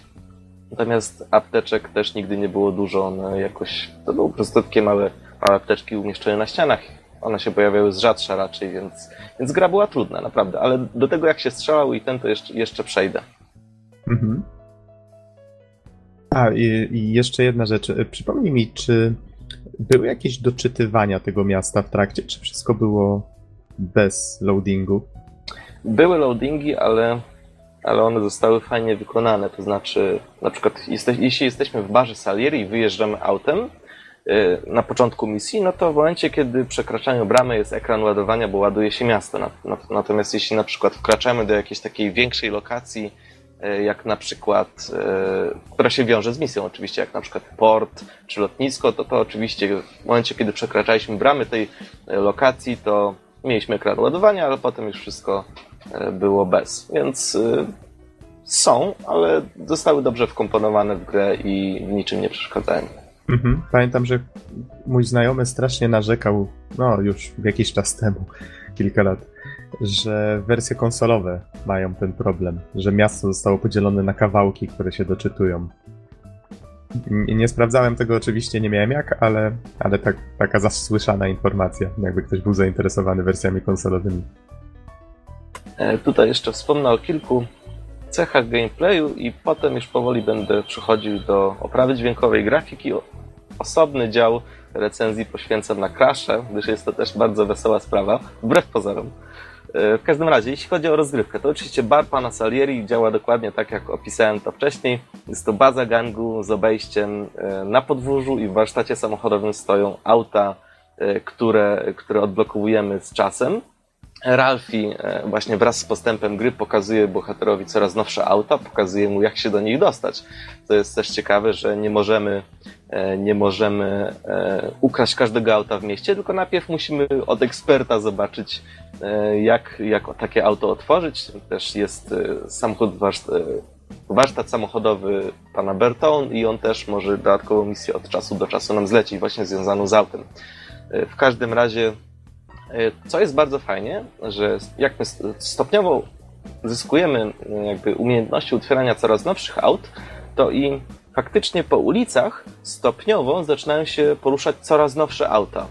Więc na początku są one, na początku lat 30. są one takie dosyć stare, natomiast z postępem gry są coraz nowocześniejsze i coraz fajniejsze. I tutaj przypominam Shame on You Mafia 2, dlatego że, e, dlatego, że scenarzyści wrzucili Vito do więzienia i kiedy wrócił, po prostu auta już były nowe i nic więcej się nie zmieniło. Natomiast tutaj mamy to płynne przejście, które mi osobiście znacznie bardziej się podobało. I tutaj kolejny smaczek z autami związany i z barem Salieri. Otóż e, po misji, po skończeniu misji praktycznie prawie zawsze trzeba było na piechotę jakby ręcznie wrócić do baru, nic nie było przewinięte, po prostu trzeba było do niego wrócić i, i wejść, wtedy misja się kończyła.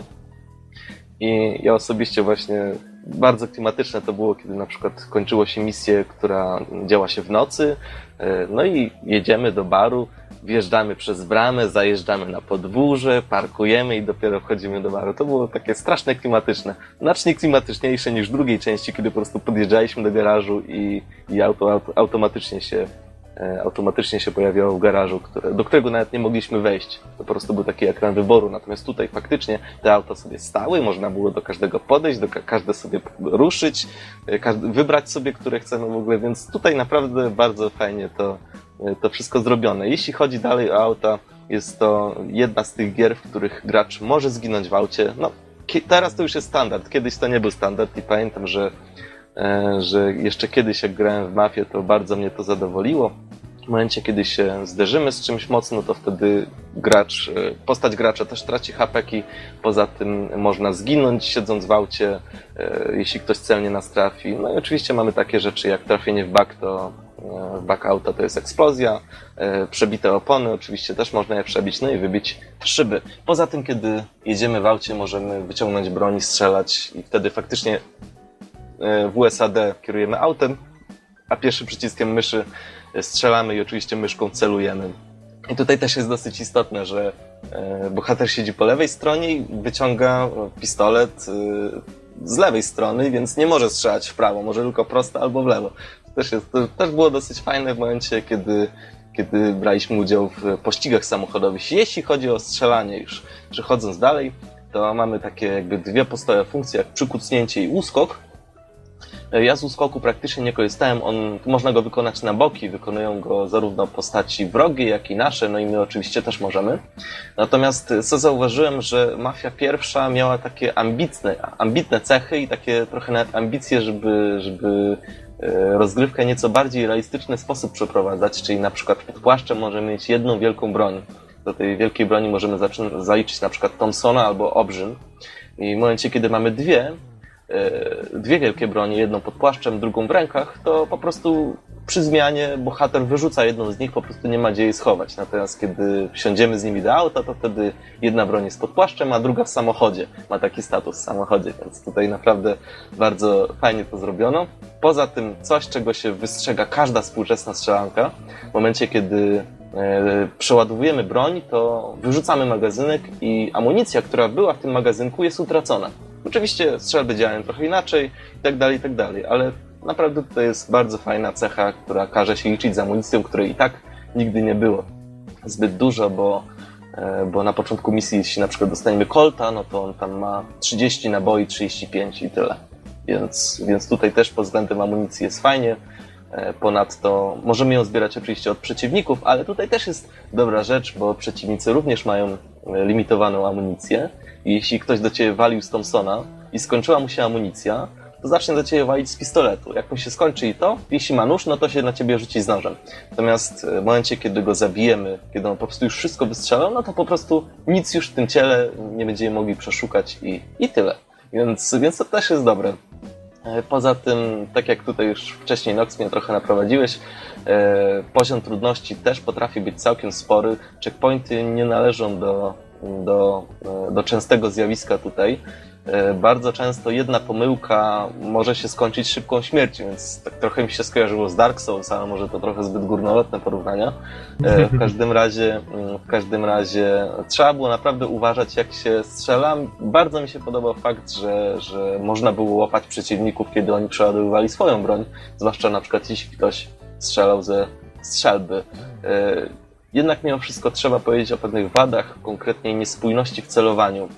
Bardzo często, jeśli miałeś jakiegoś przeciwnika na celowniku, ale miałeś taką drobną przeszkodę przed sobą, y, to mimo jakby tego, że przeciwnik jest na celowniku, to pocisk w niego nie trafił, tylko trafiał w przeszkodę, za którą stoisz, dlatego że właśnie dzieje się to tak, tak dlatego, że bohater trzyma Thompsona przy udzie, a nie wyżej i dlatego to powodowało pewne problemy. Więc y, no więc tutaj trzeba było na pewno unikać, e, unikać przeszkód, jeśli chciało się dobrze strzelać. Wydaje mi się, że z tym, się celow... mhm. z tym celownikiem e, to akurat z jednej strony jest dobrze, że tak to zrobiono, tylko że prawdopodobnie z tym celownikiem troszeczkę tego nie dopracowano, bo wydaje mi się, że to dobrze, że przeszkoda, która jest na drodze, reaguje, czyli w sensie powstrzymuje te pociski. Szkoda, że celownik zamiast mm, w tym momencie nie zmienia pozycji i po prostu nie pojawia się na tej, e, tak, na tej tak. przeszkodzie. Właśnie o to chodzi, że celownik jest jakby fixed na środku ekranu mm -hmm. i mhm. bez względu na to, czy coś jest przy, przy, przy e, czy jakby lufa jest przy przeszkodzie czy nie, e, to on cały czas tam jest i w ten sposób wprowadza błąd. I o to mi mhm. chodzi. Bo... A, ale ja chciałem tylko mhm. wyjaśnić, dlaczego zwróciłem na to uwagę, bo wydaje tak, się tak. to w sumie taką e, mało istotną kwestią, bo zdarza się na przykład w Uncharted mam wrażenie, że tak było, e, że w tej chwili w grach stosuje się takie ułatwienie, że jeżeli coś jest na tym celowniku, nawet jeżeli coś jest między bohaterem i jego bronią, a tym, celowni- a tym co wskazuje celownik, to i tak się ignoruje tą przeszkodę. Tak, to są jakby te, te dwie szkoły. Jedna z nich właśnie mm -hmm. mówi, że, że jest to ułatwienie i pocisk trafi, kiedy przeciwnik jest na celowniku, a druga szkoła, że nie trafi. Natomiast y, ja nie mam nic przeciwko y, właśnie temu drugiemu rozwiązaniu, tyle że celownik powinien się jakoś lepiej zachowywać, lepiej zaimplementowany. I jeszcze druga rzecz, hitboxy pewnych obiektów faktycznie mogą się okazać trochę za duże. I to w połączeniu z tą wadą, o której wspomniałem, może nieco utrudniać e, strzelanie i pamiętam, że miałem raz czy dwa taką zagwostkę, bo był przeciwnik za przeszkodą, którego nie można było inaczej dorwać, a trzeba było go zabić. E, no i teraz wykombinować, jak go zabić, skoro wiesz, walisz z Thompsona i wszystko leci po masce auta. za, za którym stoi przeciwnik. No, ale to, to tyle, jeśli chodzi o strzelanie. Jest to satysfakcjonujące, e, naprawdę fajne doświadczenie, chociaż, e, chociaż e, jeszcze jest jedna taka cecha. Otóż kiedy stoimy i i trzymamy broń, to dopiero po przyciśnięciu pierwszego przycisku myszy bohater faktycznie ją wyciąga do przodu i zaczyna celować. Więc e, jeśli ktoś nam wyskoczy z nienacka, to nie jest to dobry pomysł, żeby chodzić, natomiast kiedy przykucniemy, to bohater od razu ma broń przy oku i, i wtedy możemy bez problemu strzelać już za pierwszym przyciskiem, przyciśnięciem przycisku myszy. Ile ja razy Dobra. dostałem z shotguna prosto w twarz, jak się właśnie tak skradałem i z za rogu ktoś wyskoczył nagle. Też mi się to zdarzyło, dlatego, e, dlatego e, zawsze się chowałem, czekałem aż wystrzeli i, i potem wchodziłem do akcji. W przypadku przeciwnika z rewolwerem czekałem aż mu się skończą naboje, aż zacznie przeładowywać i dopiero wtedy go, e, wtedy go dopadłem. Dobra, policja to też jest ważna, e, ważna cecha każdej e, gier tego typu, każdej gry tego typu z otwartym światem. I tutaj jest policja zdecydowanie jest bardzo radykalna. W momencie, kiedy przekroczymy prędkość 40 na godzinę, e, to są albo kilometry, albo mile, już nie pamiętam. W każdym razie 40 była ważna na, liczniku. Kiedy przekraczymy, oczywiście policja będzie chciała nam dać mandat, zarówno jeśli zobaczy to policjant na piechotę, jak i w samochodzie, ale lepiej, że jeśli zauważy to policjant na piechotę, no bo wtedy, wtedy łatwo uciekniemy. E, Poza tym, kiedy przejedziemy na czerwonym świetle, również dostaniemy e, ostrzeżenie, no i chęć wlepienia nam mandatu. E, Jeśli, e, jeśli mamy kilka e, jakichś takich wykroczeń drobnych pod rząd i to tak dosyć mocno, no to wtedy wy- wyskakuje ikonka, że policja chce nas aresztować. E, Natomiast jeśli wyciągniemy broń, to również, no generalnie rzecz biorąc, policja jest dosyć radykalna i, i lepiej unikać kontaktu z nią, lepiej unikać łamania prawa. Złapałem się bardzo często na tym, że wolałem e, wolałem jechać po prostu tę 40 niż, niż potem mieć problemy, bo na przykład kiedy ścigał nas, e, kiedy uciekaliśmy autem i ścigał nas inny gang, to w momencie, kiedy przekroczyliśmy prędkość, to włączała się do tego pościgu policja. I w przeciwieństwie do mafii drugiej, ona nie walczyła z tym drugim gangiem, gangiem tylko z nami.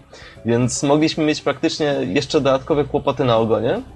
E, I, I żadnej pomocy od tego, więc bardzo często mi się zdarzało, że uciekałem też 40 przed pogonią. To było Super dosyć szybki też pościg. śmieszne. Yy, Albo też, też jest dobry mo- motyw, żeby się po prostu zatrzymać, poczekać aż wysiądą i wtedy ruszyć.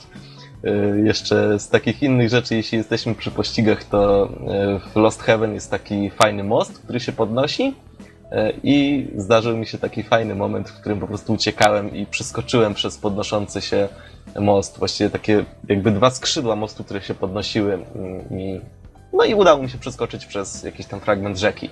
Dzisiaj Dobra. nie wydaje się to już aż tak atrakcyjne, co nie? Ale wtedy to faktycznie był fajny patent. Ale tak podsumowując już może y, jakby część recenzji poświęconej rozgrywce, to gra działa naprawdę zadziwiająco płynnie. Nic tutaj jakby się za bardzo nie, nie krzaczy.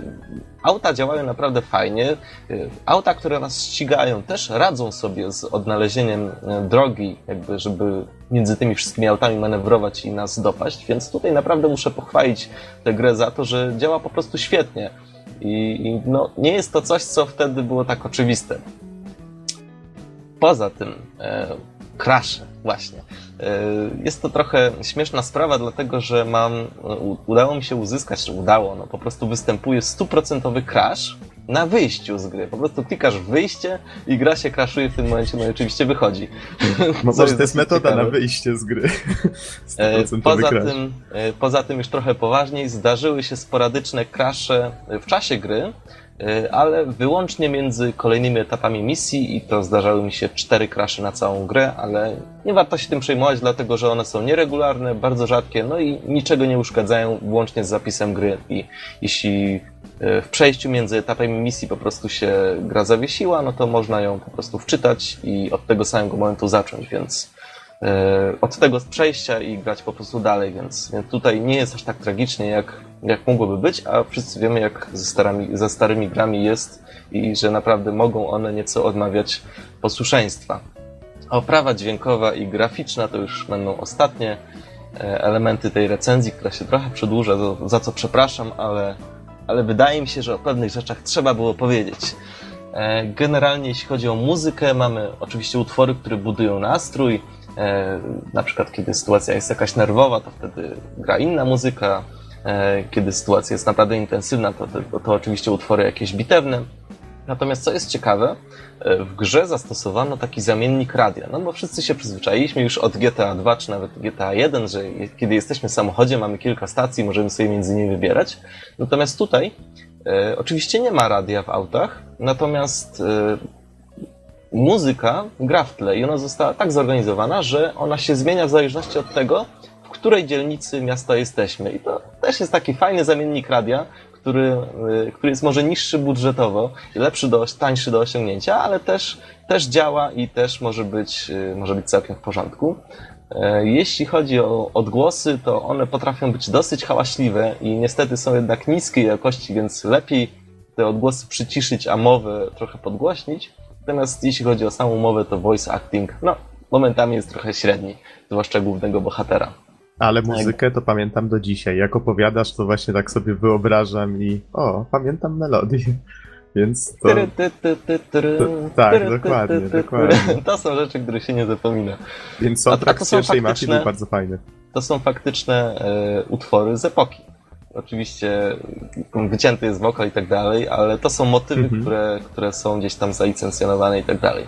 Jeśli chodzi Aha, o grafikę, no to, o no to jeśli chodzi o grafikę, to również powiem, że jest ona z epoki, więc tutaj żadnych zdziwień nie powinno być. Natomiast e, ja osobiście lubię uruchamiać grę i ustawiać ją na maksymalne wymagania graficzne, dlatego że wtedy widzimy jakby grę dokładnie tak, jak sobie to zaplanowali twórcy, bez żadnych usprawiedliwień, bez żadnych wyjaśnień, po prostu cała wizja twórców. E, no i oczywiście ona nie jest porywająca jak na te czasy, chociaż Chociaż niektóre miejsca wyglądają naprawdę fajnie, zwłaszcza finałowe. Moim zdaniem finałowe, finałowa lokacja e, z jedynki wygląda lepiej e, niż finałowa lokacja w dwójce, co już samo w sobie powinno mówić całkiem sporo. Jeśli chodzi o animacje i, i cutscenki, właśnie to, to wszystko naprawdę mnie bardzo, bardzo zadziwiło, dlatego że cutscenki są takie kinowe.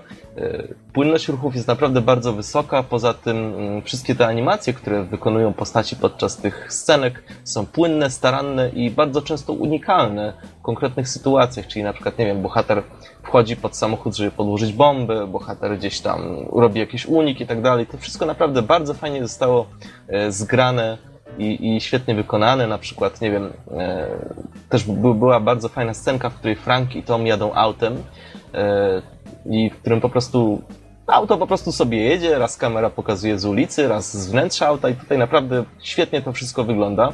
Poza tym też takie dynamiczne sytuacje jak strzelaniny i inne tego typu uderzenia też zostały pokazane naprawdę pięknie, więc y, nawet można momentami zapomnieć, że przecież mamy tutaj do czynienia z niskiej jakości teksturami i modelami, ale ich ruchy są naprawdę kinowe. No z oczywiście... tego co pamiętam, wejdę ci mhm. słowo, e, z tego co pamiętam, drażniło mnie trochę to, że postacie nie ruszały gałkami ocznymi. Zawsze patrzyły przed siebie, tak prostopadle. Tylko bohater. Tak, tylko bohater? Mógł to robić. Znaczy, wiem na pewno, że on miał gałki, bo one trochę prześwitywały momentami, to wyglądało śmiesznie. Przynajmniej raz się tak zdarzyło. E, natomiast, tak, natomiast wszystkie inne postaci po prostu miały tą teksturę i no i patrzyły przed siebie, ale, ale mówię, no są to takie czasy, taki Mnie się mamy wydawało, klimat. Że bohater też mhm. patrzył, też patrzył znaczy, przed siebie, ale to już Patrzył może... przed siebie, ale miał gałki oczne, był lepiej wykonany, mówiąc z większym detalem. A jeszcze jedna rzecz, jak wspominałeś o ostatniej lokacji, nie będę mówił, gdzie jest ta lokacja oczywiście, ale taka ciekawostka, jak byłem kiedyś na wycieczce w Wiedniu, bardzo miło się zaskoczyłem, bo wchodzę do jednego budynku i wow, ja to miejsce znam. I no, okazało się, że tak, że twórcy wzorowali budynek, w którym dzieje się akcja pod koniec gry właśnie na no, na pewnym miejscu w Wiedniu. To nie będę mówił dokładnie jakie, bo to bym już myślę, że powiedział trochę za dużo. Paradoksalnie jeszcze dodam, że, że zwróć uwagę, że finał obu gier jest też bardzo podobny do siebie. Widać, że twórcy tak, tak, tworząc drugą tak. część i to zresztą wychodzi w tym miejscu, ale też w wielu innych. Tak jak mówiłem o tych węzłowych momentach scenariuszu, po prostu no, chcieli stworzyć grę, która poruszyła podobne tematy, z podobnym scenariuszem, ale oczywiście jest ona inna. Porusza pewne rzeczy w inny sposób i chociaż jakby szkielet się zgadza, to, to ostatecznie jest nieco inaczej. Dobra, podsumowanie już, bo naprawdę mi się przedłużyło. Chyba, że macie jeszcze jakieś króciutkie pytania przed całym końcem. Ja raczej nie. Nie wiem jak chłopaki, bo chyba posnęli. Nie, nie, ja nie mam pytań. To to nie jest dobra wiadomość, jak posnęliście. Przynajmniej dla mnie. Nie, nie, z mojej strony nie ma pytań. Nie wiem jak tam Bizon. Ale też chyba nie. Bizon być może musiał się teleportować do Zordona, wiecie, obowiązki rodzicielskie. W każdym razie, przechodząc już do podsumowania, e, Mafia pierwsza jest to gra, która sama w sobie była naprawdę dużym i ambitnym projektem. Już w swoich czasach musiała robić naprawdę gigantyczne wrażenie. Nawet w tych, jak zauważyliście, pewnych momentach e, zrobiła na mnie e, wrażenie i zrobiła mi kilka przyjemnych niespodzianek. E, Mafia druga, jak się okazuje, to jest gra, która po prostu czerpie garściami z pomysłów z pierwszej części, udoskonala je, przerabia, niektóre upraszcza, no ale wiemy trochę, jak się zmieniły gry przez ten czas. W każdym razie Mafia pierwsza to pomijając pewne wady związane z, z tym, że jest to stara gra i jednak mimo wszystko kiedyś to się robiło inaczej, kiedyś się instalowało i żonglowało się trzema płytami naraz. Dzieciaki wam nie uwierzą. I, I na przykład te wspomniane e, problemy z, z, ze strzelaniem, z hitboxami i tak tak one oczywiście się pojawiają, gra poza tym jest trudna, e, ale, ale ostatecznie nie są na tyle uciążliwe. Właściwie kłóciłbym się o to, czy w ogóle są jakoś bardzo uciążliwe. Po prostu jest to bardzo porządnie zrobiona gra, która, która zasługuje na to, żeby, żeby zostać grą roku 2002. Nie wiem, czy została, nie sprawdzałem tego, ale gdybym ja to oceniał, to prawdopodobnie tak by się stało. Więc, więc generalnie polecam, zwłaszcza w zestawieniu z drugą częścią, najlepiej przejść sobie te gry jakoś w krótkim okresie, dlatego że wtedy widać bardzo dużo nawiązań i bardzo dużo związków między tymi grami, których, o których tutaj nie powiedziałem już, ale, ale one są, jest ich bardzo dużo. Więc mówiąc krótko, jestem na tak i no cóż, nic tylko grać. Ja też bardzo polecam, chociaż w grę grałem wiele lat temu, to nadal ją miło bardzo wspominam. Więc jeżeli teraz w nią zagrałeś i faktycznie stwierdziłeś, że wytrzymały, aż tyle elementów wytrzymało próbę czasu, to myślę, że naprawdę warto zagrać. Okej. Okay. Czy w takim bądź razie możemy przejść do kolejnej recenzji? Czy są jakieś pytania? Bizonie, Norbert? Hmm? Nie ma. Żadnych propozycji nie do odrzucenia też, jak widzę. No. No. Więc możemy przejść do kolejnej recenzji. No, faktycznie troszeczkę się ta recenzja przeciągnęła. Nie spodziewałem się, że aż tak długo będzie. Bo w sumie ja tą swoją recenzję też boję się, że ona troszeczkę może zająć. Więc przejdę już od razu do rzeczy. Wiesz, ja myślę, że jesteśmy w pełnym składzie, warto świętować. Po co A, się ograniczać? W sumie Taka okazja się Mów, niestety. Mów, jestem ciekaw. Niestety się często nie zdarza ostatnio, więc, więc możemy sobie pozwolić na takie coś. Też prawda. A tutaj znowu taki maluteńki sneak peek, w sensie ta, taka zajawka tego, co naszych słuchaczy czeka niedługo. Ym, no, tak, tak, żeby tajemniczo to zabrzmiało. Niedługo to, że podcast trwa na przykład dwie godziny, wcale nie musi być dużym utrudnieniem powiem po prostu tyle, że jeżeli faktycznie wszystkie nasze plany związane ze stroną wypalą, to dużo łatwiej będzie można skupić się wyłącznie na treściach, które Was interesują. Tak, takie, I taka dla nas też będzie, będzie łatwiej nagrywać, nie będziemy musieli się martwić, że już czwartą godzinę dyskutujemy o tym, czy kupić Wii U, czy nie. Że co kupić? Wii U. Aha, no może nie przesadzajmy, ale okej. Okay. Przejdźmy już do Recki Tifa. W Bizonie mówisz, że Recka Tifa cię interesuje, tak? E, to jest ten nowy Tif, który tak. jednym się podoba, drugim nie. E, zgadza się. To, to jest taki temat, o którym moglibyśmy, myślę, dość długo dyskutować. Mam nadzieję, że chociaż parę minut się na to znajdzie. Każdym razie zgadza się. To jest ten nowy TIF z 2014 roku, dokładnie wyszedł w lutym. E, I można w niego zagrać na PC, na PlayStation 3, na PlayStation 4 i Xboxie 360 Xboxie One, czyli mamy tutaj i poprzednią generację i obecną generację. Jest to o tyle ważne, że gra no, faktycznie robi olbrzymie wrażenie wizualne, ale to myślę, że do tego jeszcze, do tego jeszcze przejdziemy. E, taka dość ważna informacja a propos samej serii. Wydaje mi się, że warto o tym wspomnieć, Tutaj Don wspominał już o mafii, troszeczkę cofnęliśmy się w przeszłość, więc myślę, że nie zaszkodzi nam się cofnąć jeszcze troszeczkę bardziej. Mianowicie pierwszy TIF wyszedł w 99 roku, z tego co widzę, a nie, przepraszam, w 98 z tego co widzę tutaj na wiki.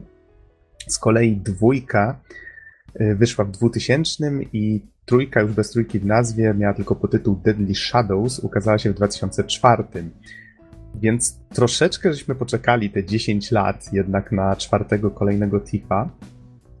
I tutaj narzuca się takie pytanie, czy mamy do czynienia z rebootem?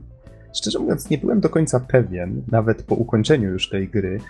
Są rzeczy, które wskazują na to, że mamy tutaj do czynienia właśnie z, z jakąś taką zupełnie nową historią, ale nadal bohaterem jest tutaj mistrz złodziei, czyli Gareth.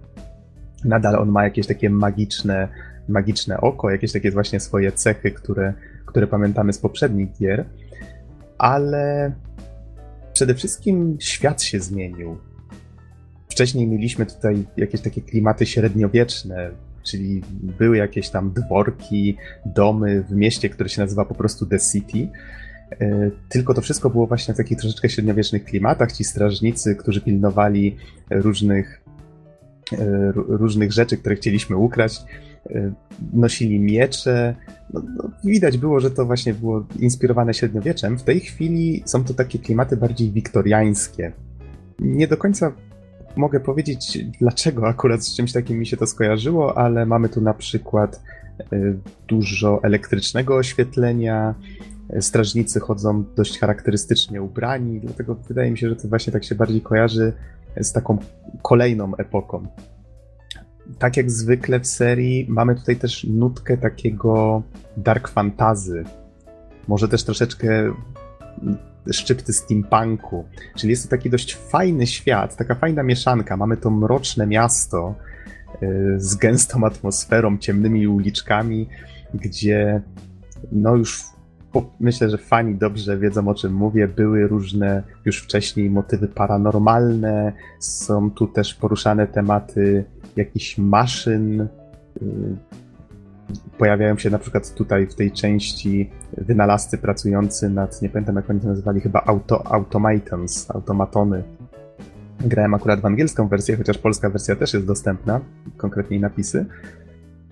I czyli powracają tutaj takie właśnie wątki, jak z poprzednich części. Mamy, mamy właśnie jakieś wątki paranormalne, mamy świat techniki i to wszystko się tak fajnie łączy. Chociaż tutaj widać, że twórcy starali się troszeczkę to troszeczkę zdawkować, nie przesadzać ani w jedną, ani w drugą stronę. Niemniej, z tego co wyczytałem, jest to reboot, czyli należy to traktować jako nową historię. Jeżeli chodzi o samą fabułę, hmm, może najpierw zapytam, powiedzcie mi, co pamiętacie z, z poprzednich TIFów? Coś może zapadło wam w pamięć, czy graliście w ogóle w poprzedniej części serii? No ja właśnie niestety nie grałem, jestem zupełnie nowy, więc to trochę komplikuje sytuację, którą chciałeś wytworzyć. A Bizon, Norbert? Też nie grałem za dużo, więc nie ja pamiętam. też absolutnie nie, nie miałem 3-0. styczności. Wow. Okej, okej, okay, tu mnie trochę zaskoczyliście. No, ale to... Nie no, grzeczni jesteście, nie kradliście to.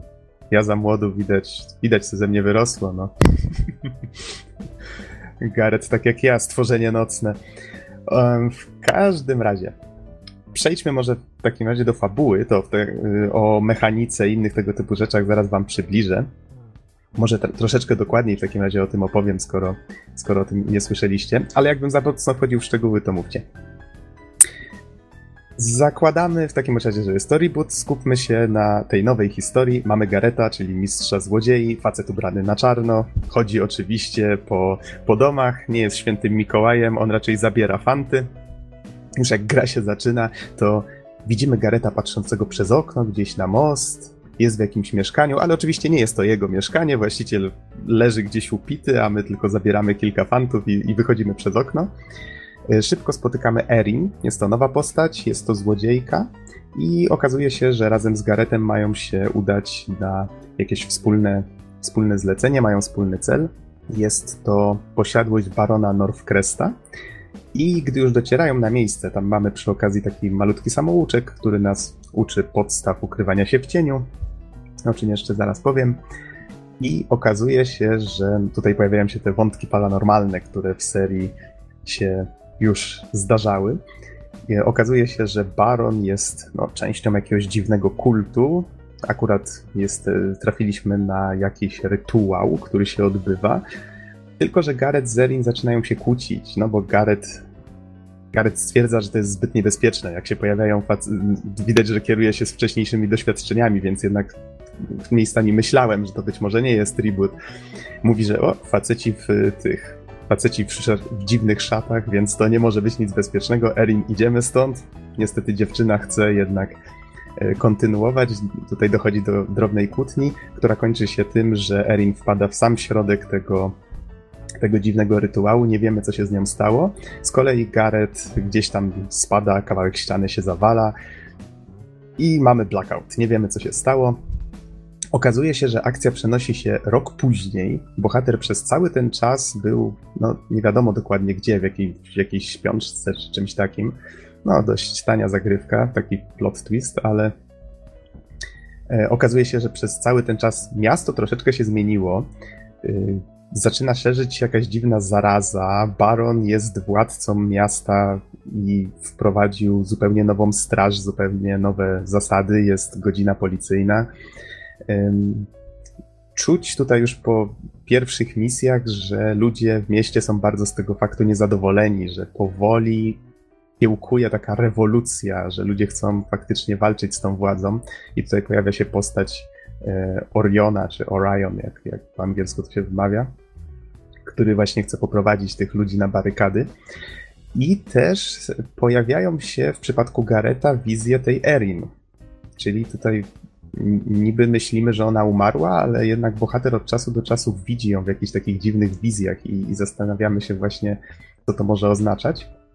I to jest, jest tak właściwie jedna z rzeczy, która pcha Gareta do przodu. On stara się w jakiś sposób, on się obwinia właśnie za, za śmierć Erin i, i, i te wizje pchają go do przodu. On chce się dowiedzieć właśnie, co się z nią stało, może w jakiś sposób odkupić swoje winy.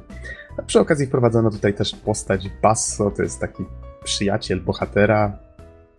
Widać, że taka postać stworzona, żeby być troszeczkę luźniejsza. E, On załatwia różne zlecenia Garetowi, dowiaduje się, co się w mieście dzieje, gdzie są jakieś łupy, które warto ukraść. Mamy tu też generała straży, który jest właściwie takim sadystycznym dupkiem, który będzie nam deptał po piętach.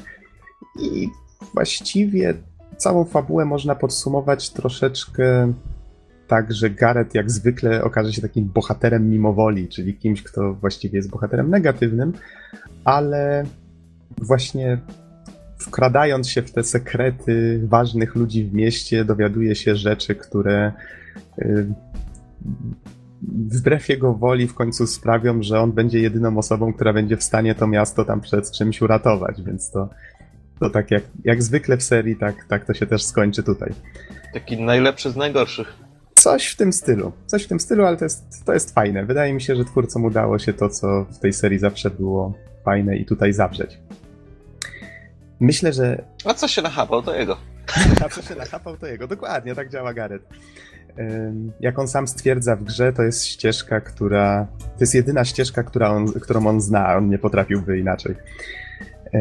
Myślę, że warto na początek wspomnieć o oprawie, bo no ja wiem, że nie powinno się opowiadać od razu o grafice, chociaż zdarza nam się to dość często. W tym przypadku jest to o tyle ważne, że miasto, czyli to The City, ono no, tak jak zwykle w serii, ono samo w sobie jest takim bohaterem, bo ono się zmienia. Y, Te zmiany, które w nim zachodzą, my je obserwujemy, to, to, to miasto opowiada trochę własną historię lokacjami, czy, czy właśnie ty, tymi zmianami. I tutaj też to widać. Dużo bardzo fajnie, że twórcy też takie zmiany mm, wprowadzili w rodzaju tej zarazy, tej władzy barona, bo czy właśnie tej rewolucji, która się kształtuje, bo to też pozwala nam w taki fajny sposób śledzić zmiany w tym mieście. Widzimy, że ono ewoluuje wokół nas. My tam sobie kradniemy jakieś rzeczy z szafek, ale jednocześnie przez kolejne misje widzimy, że na ulicach zmieniają się nastroje. W pewnym momencie strażnicy barona są zastępowani przez no, równie wrogo do nas nastawionych e, jakichś tam rewolucjonistów. Więc to jest, to jest fajne. Mamy tutaj taką pewną dynamikę. Mm, Z kolei mamy tutaj też, oczywiście już wspominałem o te, tą gęstą atmosferę, te ciemne uliczki. Y, Coś, co jeszcze mi co, coś, co myślałem, że wskazuje na to, że to nie jest tribut, to jest to, że wspomina się tutaj o tak zwanych starych bogach.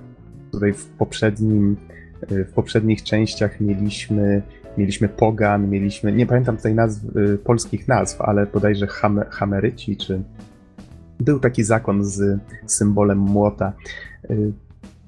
Pojawiały się właśnie tego typu te, tego typu wyznania, klasztory, inne tego typu wiary w poprzednich częściach. Tego tutaj nie ma, ale się o nich wspomina. Mówi się, że to określa się tego, to mianem starych bogów, że to już jest era, która minęła, że tego już nie ma, ale pojawiają się różne smaczki, które fani na pewno wyłapią w rodzaju, że jedna z misji dzieje się w jakiejś zrujnowanej katedrze, na której widnieje właśnie taki symbol młota. Czyli widać, że ta przeszłość była, ale już kiedyś, że są to czasy minione. Bardzo możliwe, że ten Gareth, którym się tutaj kieruje, jest w ogóle jakimś innym Garethem, to, to jak, jak w Zeldzie czy w czymś, że to jest link z jakichś zupełnie innych czasów, co nie? Możliwe, że tak też twórcy do tego podeszli. No i miasto też ma różne ciekawe tajemnice, ruiny poukrywane pod ziemią. To, to jest też coś, co było bardzo fajne kiedyś i tutaj twórcy też oczywiście pokusili się, żeby, żeby nam to pokazać. Z kolei sama grafika, o której wspomniałem, to jest zupełnie inny temat, o którym mógłbym się tutaj, myślę, rozwodzić bardzo, bardzo długo, ale się może skupię na kilku kwestiach. Przede wszystkim mrok. To jest coś, co wydaje się chyba najbardziej istotne w grze o skradaniu się w ciemności. Pamiętam, że w poprzednich częściach, jeszcze jak miałem stary monitor CRT, to on, był, on miał wypalone kolory. Jak ja grałem w te stare Tify i, i taplałem się w mroku, że tak się wyrażę, to widziałem jeszcze mniej niż powinienem, bo te kolory wypalone w monitorze sprawiały, że, że właściwie nieważne, czy rozjaśniałem ten, ten, tą grafikę, czy nie, zawsze w większości widziałem czarną plamę i to skradanie się, ja myślałem, że tak ma być. Y, I to skradanie się wyglądało mniej więcej tak, że miałem nos przyściubiony do monitora i jak tylko wyskoczył jakiś, jakiś strażnik czy inny dziwny stwór, bo takie też się tutaj spotykało, to no, potrafiło to przyprawić o palpitację serca. tutaj twórcy ze względu na to, że no, mamy telewizory, które mają różne no, różne parametry wyświetlania czerni, różne monitory, prawda? Wszyscy znamy ten problem. To postanowili podejść do sprawy troszeczkę inaczej. Nie mamy tutaj cieni, które są czarne, tylko mrok jest taki troszeczkę niebieskawy, taka, takie ciemne odcienie czer, nie czerni, tylko niebieskiego. Sprawdzałem grę, miałem na święta okazję zobaczyć ją właśnie na dużym telewizorze, miałem okazję zobaczyć na monitorze. Faktycznie różnica jest dość spora, w sensie na telewizorze mniej widać, ale nadal ten trik sprawia, że, że jest dość jasno i mimo wszystko nie da się pogubić. Jeszcze są tu takie triki, że na przykład na metro od nas jeżeli podejdziemy na przykład do ściany czy do jakiejś półki, to przedmioty jeszcze taką delikatną, mm, delikatną poświatę niebieską nabierają. Można powiedzieć, że to jest takie, takie symulowanie przyzwyczajania się oczu do, do mroku, ale wygląda to bardzo fajnie i ogólnie rzecz biorąc świat wokół, wokół postaci e, bardzo fajnie gra właśnie tym światłem, cieniem. Mamy tu też taką lekką winietę dookoła ekranu. Chodzi mi tutaj o tak, jak na przykład mamy ten bloody screen, tak jak się w grach czasami oberwie i, i, widzimy te plaśnięcia krwi dookoła ekranu, tak samo tutaj, jeżeli na przykład wchodzimy w cień, to twórcy pogłębiają to wrażenie, że jesteśmy w głębokim cieniu w taki sposób, że taka, taka tak jakby czarna smoła dookoła tego ekranu tak, tak pełza. A jeżeli na przykład wejdziemy w światło, to nagle bardzo szybko zmienia się na biało i jeszcze obrywamy po oczach delikatnie takim efektem, jakby to światło nas uderzyło.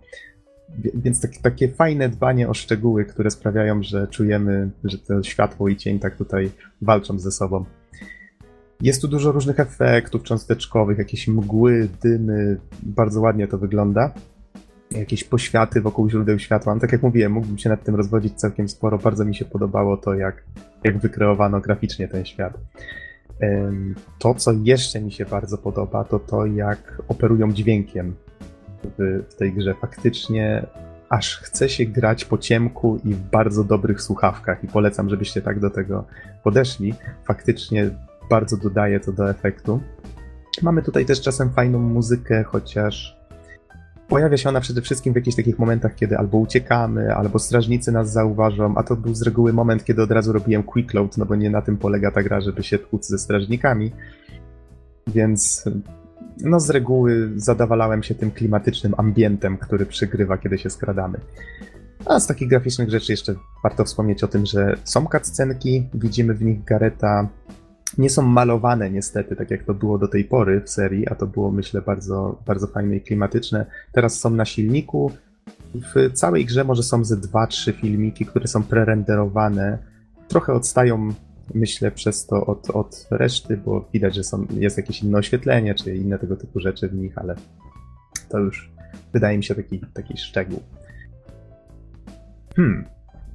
Wydaje mi się, że mogę przejść do mechaniki. Wiadomo, jest to skradanka, czyli wspominałem już o tym, że mamy tutaj taplanie się w cieniu, czyli unikamy przede wszystkim źródeł światła. Mamy taki kryształek w rogu, którego jasność, on może być albo czarny, albo lekko się jarzyć, albo w ogóle być biały i on nam sygnalizuje to, jak nas widzą dookoła. Jeżeli jest czarny, znaczy, że w ogóle nas nie widać. Mimo to, jeżeli na przykład przechodzi obok nas strażnik i my zaczniemy się szybko poruszać, to nawet jeżeli ten kryształek jest czarny, ten strażnik może nas wyczuć, czyli szybkość poruszania się też ma znaczenie. To jest bardzo fajny szczegół. Y, żeby sobie troszeczkę ułatwiać zadanie, możemy gasić świeczki, czyli podejść na przykład do świeczki, Garet ją zdmuchnie albo machnie ręką i to zgaśnie. Wiele świateł w grze jest dynamicznych, czyli właśnie da się, je, da się te źródła światła wyłączyć zupełnie. Y, czasami wystarczy nacisnąć przycisk na ścianie, wyłączyć jakąś elektryczną latarnię czy, czy inne źródło światła w domu.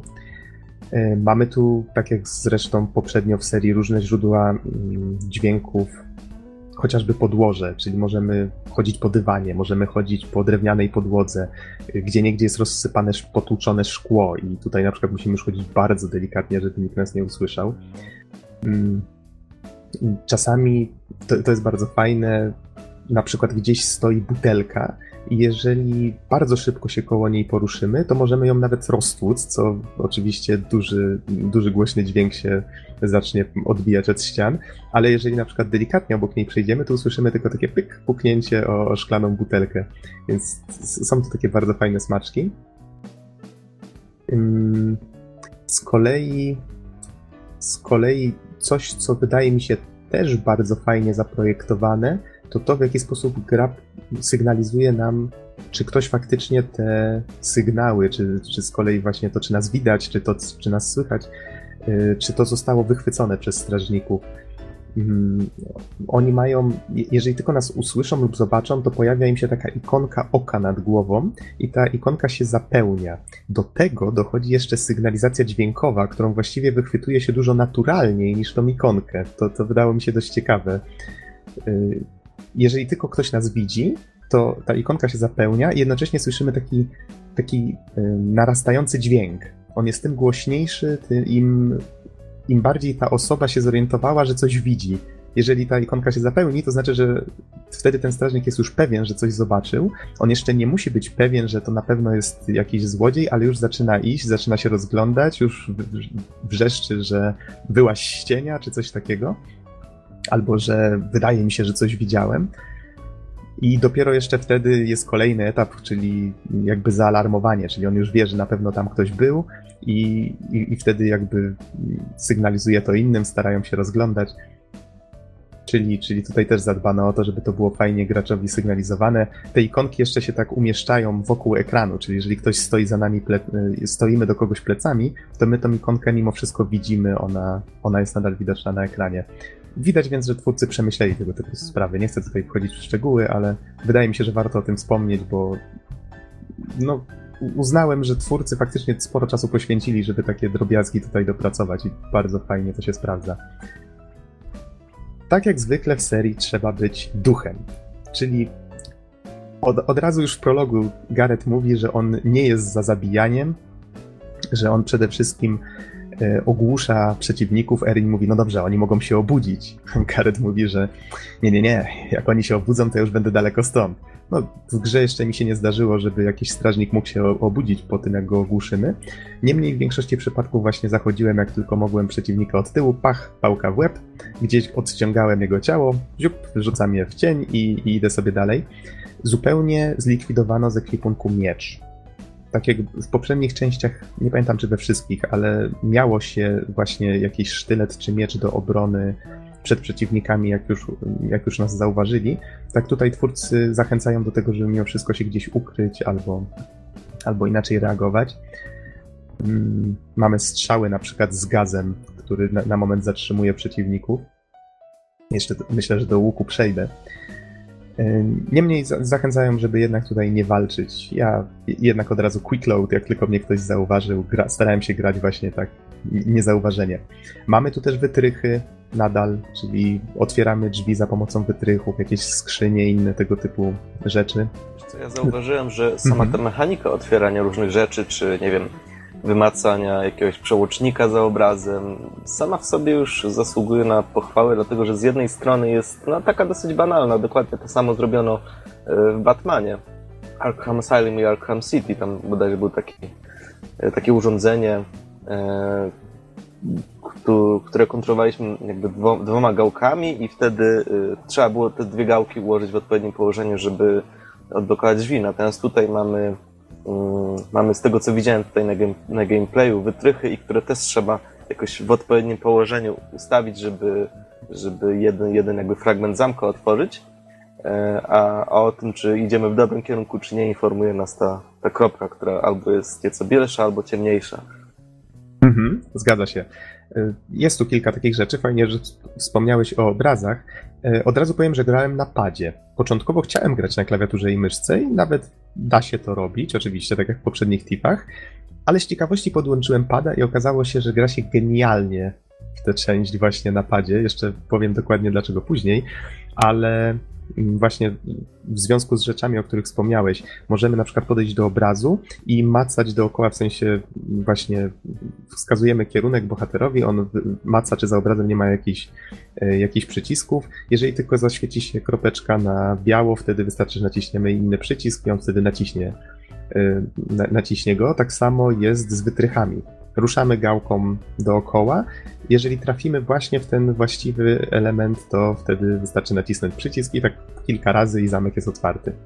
Właśnie to jeszcze... są o tyle dobre mechaniki, jeszcze przepraszam, że ci się wtrącę, mhm. że z jednej strony, yy, dobra, są proste, ale dają taką jakby ułudę tego, że faktycznie gdzieś kombinujemy z wytrychami, czy, czy sprawdzamy jakieś miejsce, czy nie ma gdzieś przycisku, a z drugiej strony jeszcze yy, mogą budować takie napięcie, w sensie, że ktoś się może pojawić. Właśnie tutaj chciałem zadać Ci pytanie, czy, czy faktycznie Aha. gra z tego korzysta, że na przykład, nie wiem, masz kilka chwil, zanim strażnik wróci i żeby na przykład obmacać obraz, albo żeby otworzyć jakąś szkatułkę szybko i zniknąć. Oj, czy tak, takie sytuacje tutaj, są? Jest mhm. tutaj mnóstwo takich sytuacji. Jeszcze jest o tyle fajnie, że możemy prawą gałką albo myszką spojrzeć, tak myślę, bo nie jestem pewien właśnie jak to ta kontrola z myszką i klawiaturą, bo większość gry spędziłem na padzie, ale prawą gałką możemy rozglądać się dookoła, czyli grzebiemy w tym zamku, ale jeżeli tylko nie jesteśmy czegoś pewni, to możemy spojrzeć w prawo, w lewo i dalej kontynuować powiedzmy to nasze rozbrajanie. Jeszcze istnieje tutaj coś, czego w poprzednich częściach chyba nie było. Wprowadzono tutaj focus mode, czyli tryb skupienia, Myślę, że to jest taki ukłon w stronę bardziej początkujących graczy, bo możemy sobie wtedy mm, podświetlić wszystkie interaktywne przedmioty w okolicy, albo wykupić z czasem, mamy tutaj rozwój postaci, możemy właśnie rozwijać te umiejętności fokusowe i wtedy nie pamiętam dokładnie jakie one były, bo raczej rzadko z nich korzystałem. Z przyzwyczajenia myślę bardziej. Nie wydawały mi się konieczne. Ale jedna z nich to na przykład było coś takiego, że w trakcie rozbrajania zamków, jeżeli się włączyło ten fokus, a on miał taki paseczek, który się marnuje, można go odnawiać jedząc takie kwiaty mm, specyficzne, świecące w ciemności. I... Nie promuję narkotyków, to Tak, dokładnie. Zgadza się, to samo pomyślałem.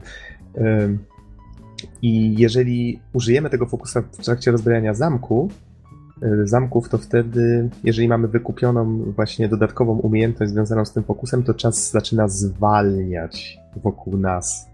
trakcie rozbrajania, czyli możemy szybciej go rozbroić, a jeszcze, jeżeli bardziej rozwiniemy tą umiejętność, to w ogóle em, rozbrajanie zamka wtedy inaczej wygląda. Pojawiają się, pojawia się widok zębatek w środku i to jeszcze sprawia, że to jest prostsze. Więc są tu takie różne fajne elementy, o których pewnie wszystkich nie wspomnę, ale fajnie, że o takich szczegółach też pomyślano. Y, Tutaj może jeszcze wracając troszeczkę myślami wstecz, y, mamy tutaj też zbieranie notatek, czyli szukamy jakichś informacji na temat jakichś szyfrów, y, które potem nam się przydają do otwierania różnych sejfów. Mamy właśnie, tak jak tutaj zauważyłeś już, przeszukiwanie obrazów, czy za nimi nie ma jakiegoś przycisku do tajnego przejścia i tak dalej. Mamy podsłuchiwanie rozmów NPC-ów, mamy patrzenie na przykład przez dziurkę od klucza, żeby przed otworzeniem zobaczyć, czy ktoś tam nas nie zaskoczy przypadkiem za drzwiami. I y, tutaj wspomniałem już o tym, że postać można rozwijać, można też usprawniać sprzęt, czyli sprawdzić, że na przykład jesteśmy bardziej wytrzymali na obrażenia, no coś, co właściwie mnie nie było zupełnie potrzebne, bo jak wspomniałem, w ogóle nie dopuszczałem do, do sytuacji, w których ktoś mnie atakował. Są tu artefakty do kupienia, które na przykład zwiększają nam ilość zdrowia i tak dalej, i tak dalej. Takie wprowadzono troszeczkę elementy mm, znane z, z takich bardziej współczesnych właśnie tytułów. A myślę, że tacy weterani serii raczej nieszczególnie będą z tego korzystać, ale to jest miły ukłon w stronę początkujących. To, co mi się jeszcze podobało, to to, no właśnie tutaj wspominając jeszcze o tym focus mode, niektórzy się ucieszą, że on się bardzo szybko zużywa, więc raczej nie da się tego nadużywać. Mm, Okej. Warto wspomnieć o tym, że tak samo jak w trójce wprowadzono tutaj taką fajną świadomość ciała bohatera. Jeżeli spojrzymy pod nogi, widzimy te nogi. No i tak samo z rękoma. Jeżeli, jeżeli chcemy podnieść jakiś przedmiot, to nie jest tak, że on po prostu znika przed nami, tylko bohater robi taki szybki i zwinny ruch ręką, ciach, znika tam jakiś powiedzmy złoty pucharek, ciach, znika jakiś obrazek, y, jakieś tam sztućce i tak dalej. Nie wiem co prawda, gdzie Gareth trzyma wszystkie te fanty, bo byłoby ich na pewno bardzo, bardzo dużo. Wyobraź sobie go z takim workiem na plecach, który jeszcze brzęczy co krok. Właśnie wydaje mi się, że tak w rzeczywistości by się to skończyło, ale umówmy się, że to jest taka magia gameplayu. Faktycznie tych fantów byłoby od groma. I mamy właśnie tą świadomość y, ciała. Tutaj jeszcze z takich rzeczy. Tu, tu właśnie wchodzimy do, w to, to, to upraszczanie, o którym Don wspomniałeś w przypadku mafii 1 i 2. Y, Za skakanie na przykład i bieganie odpowiada jeden przycisk. Jest to taki troszeczkę patent z asasyna, czyli biegnąc jednocześnie nakazujemy bohaterowi na przykład wskoczyć na drabinę albo przeskoczyć. Nie da się tu na przykład skoczyć w miejscu, a przynajmniej ja nie znalazłem na to sposobu. Teoretycznie wydaje się, że to trochę spłyca grę, ale jakoś mi to nie przeszkadzało. Całkiem fajnie się to sprawdzało. Y, Z takich bardziej wizualnych kwestii podobało mi się to, w jaki sposób porusza się kamera. Ona też stara się budować to, tą świadomość ciała, ale zrobiono to w taki naturalny, raczej mm, intuicyjny sposób. Bardzo fajnie się to sprawdza. Oczywiście przy bieganiu y, kamera się trzęsie dość, dość konkretnie i to już faktycznie mogłoby przeszkadzać, ale wydaje mi się, że to jest po to, żeby właśnie zniechęcać do tego, żeby biegać, co w tej grze ma jak najbardziej sens. Dodano tutaj też taki ruch, który sprawia, że bardzo szybko przesuwamy się w którymś kierunku, przed siebie, za siebie, co czasami się przydaje i możemy na przykład zrobić mm, przeskok z cienia do cienia, albo bardzo szybko zbliżyć się do przeciwnika, zrobić kradzież kieszonkową, pak i szybko znikamy znowu w cieniu.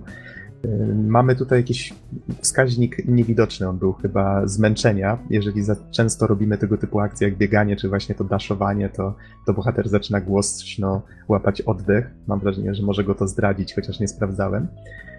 I właśnie to, co wspomniałem, że świetnie gra się na padzie, chodziło mi przede wszystkim o to, że świetnie sprawdza się analog, czyli gałka w przypadku dawkowania tego, jak szybko się poruszamy. No, po prostu ciężko opisać, jak, jak, fajnie, jak, fajnie to na padzie się sprawdza, akurat w przypadku tej gry. Aż się zaskoczyłem, że, że tak przyjemnie mi się grało na padzie FIFA. Okej, przechodząc dalej, myślę, że powinienem troszeczkę przyspieszyć. Co my tutaj mamy? Wspominałem o sprzęcie. Gareth jak zwykle ma przy sobie łuk i tutaj raczej jest bez niespodzianek. Mamy strzały zwyk, zwykłe, jeżeli chcemy się bawić właśnie mordercę przy okazji mm, łupienia wszystkiego, co się, co się rusza lub nie. Mamy strzały ogniste, to możemy nimi zapalić oczywiście jakąś pochodnię, jak, jak chcemy, choć nie jest to raczej wskazane, ale możemy też atakować przeciwników. Są te strzały wybuchowe, no czyli ten typ, z których nigdy nie korzystałem, tak na dobrą sprawę. Dużo częściej przydają się, chociaż też mam wrażenie, że rzadziej niż w poprzednich częściach, strzały wodne, możemy nimi zgasić na przykład pochodnie, chociaż bardzo dużo źródeł światła jest tu elektrycznych, więc raczej się to nie przydaje. Czy na przykład możemy zgasić y, ogień w kominku. Warto wspomnieć, że strażnik, jeżeli blisko niego zgasimy jakieś źródło światła, to się zdziwi, że tak nagle coś zgasło i zacznie węszyć, tak samo jeżeli jakieś drzwi się koło niego otworzą.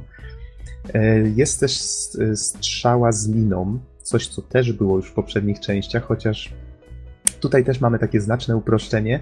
Kiedyś można było strzelić tą, tą, tą liną w każdy drewniany sufit i ona się wtedy pojawiała.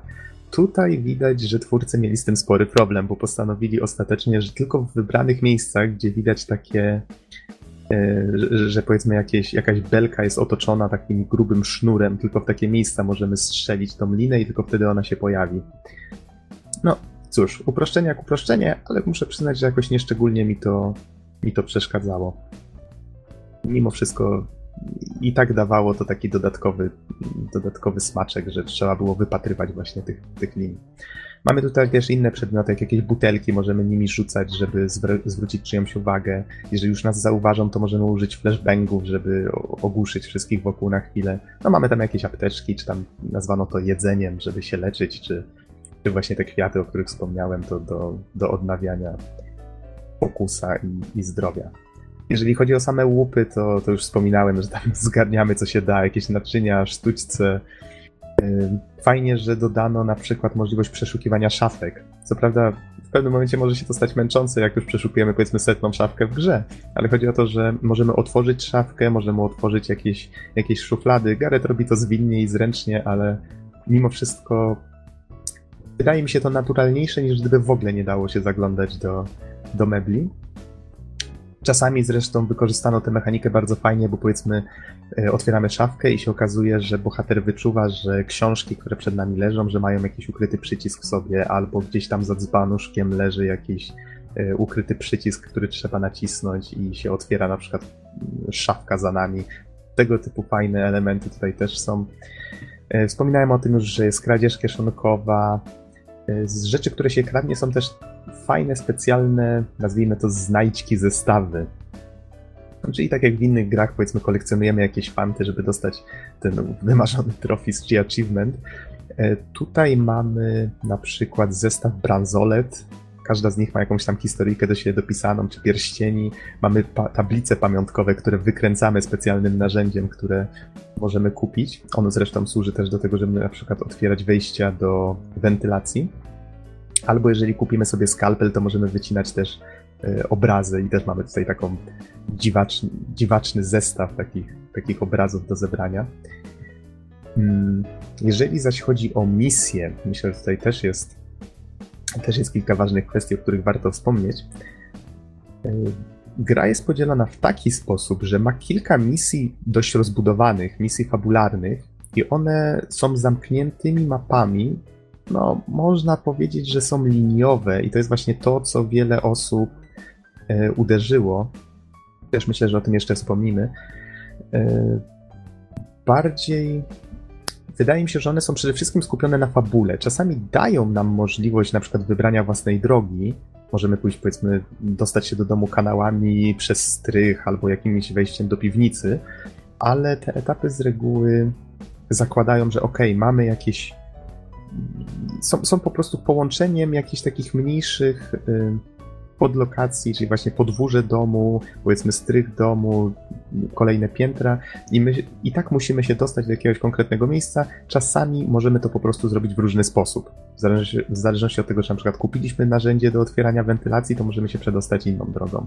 Jak akurat mamy kupione strzały z liną, no to wtedy możemy się dostać na przykład przez strych i tak dalej. Nie jest to tak rozbudowane, mam wrażenie, jak w poprzednich częściach, ale ale i tak miałem wrażenie, że, że nie jest tak źle. No tutaj niektórzy by jednak bardziej krytycznie to do tego podchodzili i twierdzili, że, że gra jest znacznie skrócona. No ja jakoś nie odniosłem aż a, a, aż tak ich, takie wrażenia. Y, same misje toczą się w jakichś twierdzach, posiadłościach, no, zwykłych domach. Jest tu też jeden burdel dla urozmaicenia, gdzie życie oczywiście toczy się 24 godziny na dobę, a my musimy przemykać w cieniach.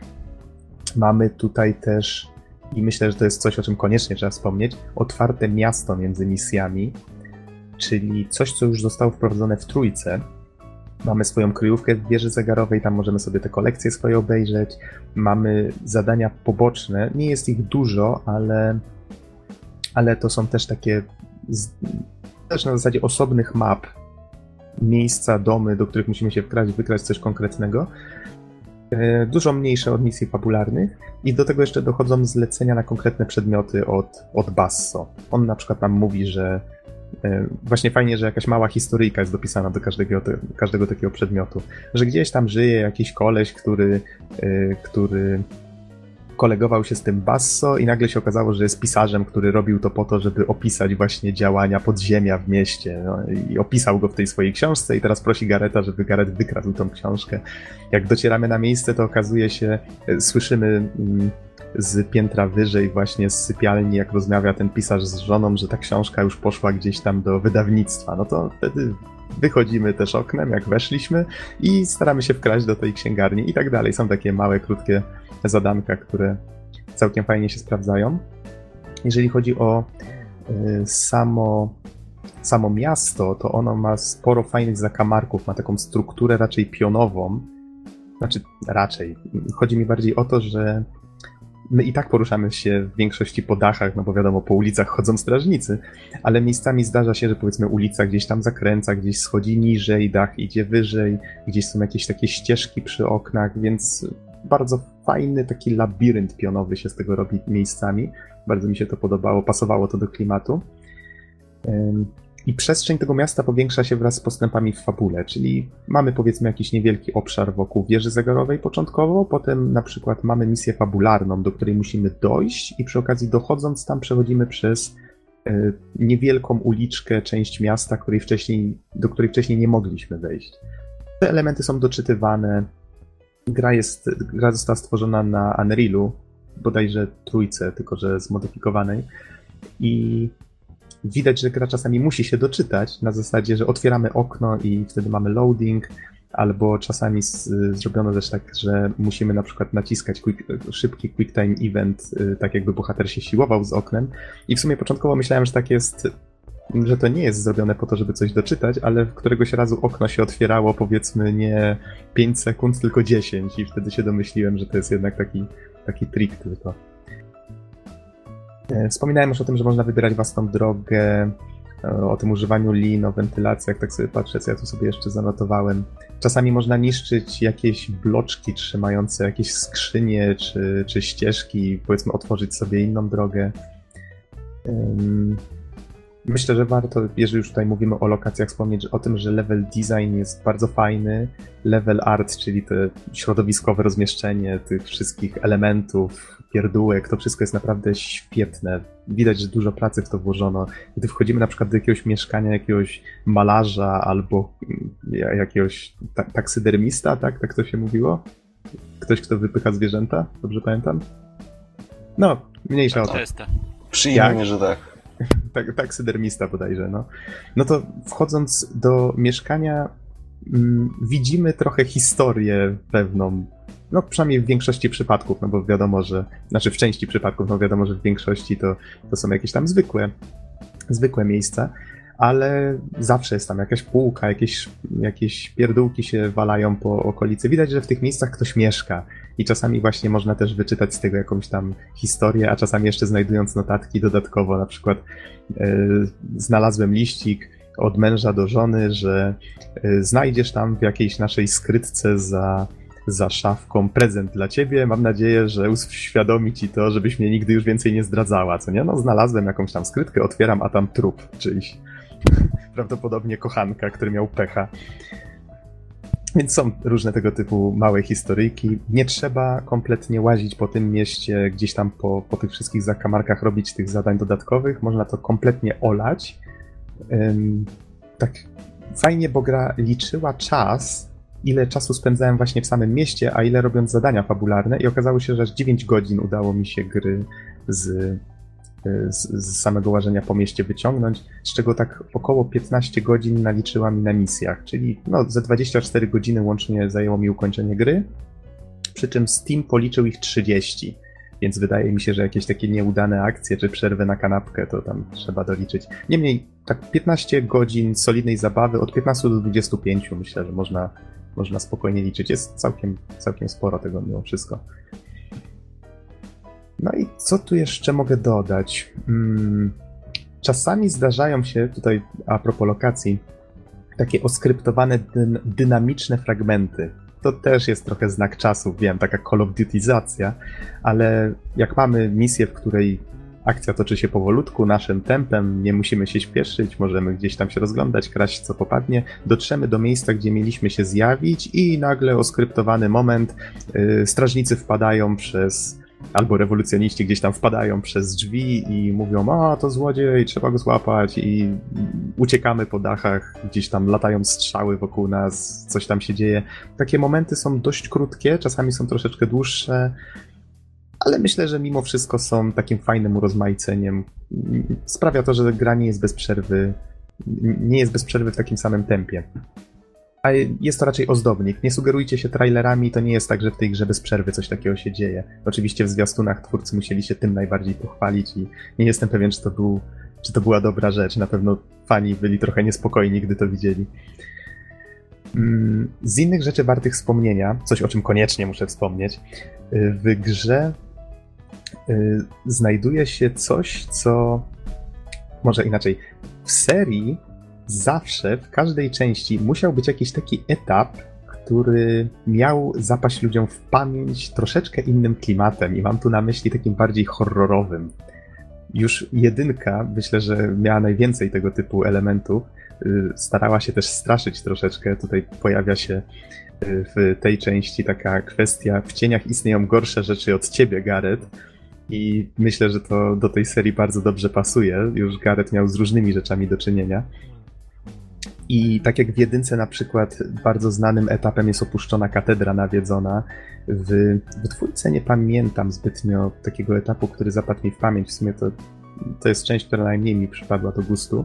W trójce bardzo mi się podobało e, opuszcz... bardzo mi się podobał opuszczony sierociniec, który jakiś architekt postanowił połączyć z domem dla, dla obłąkanych.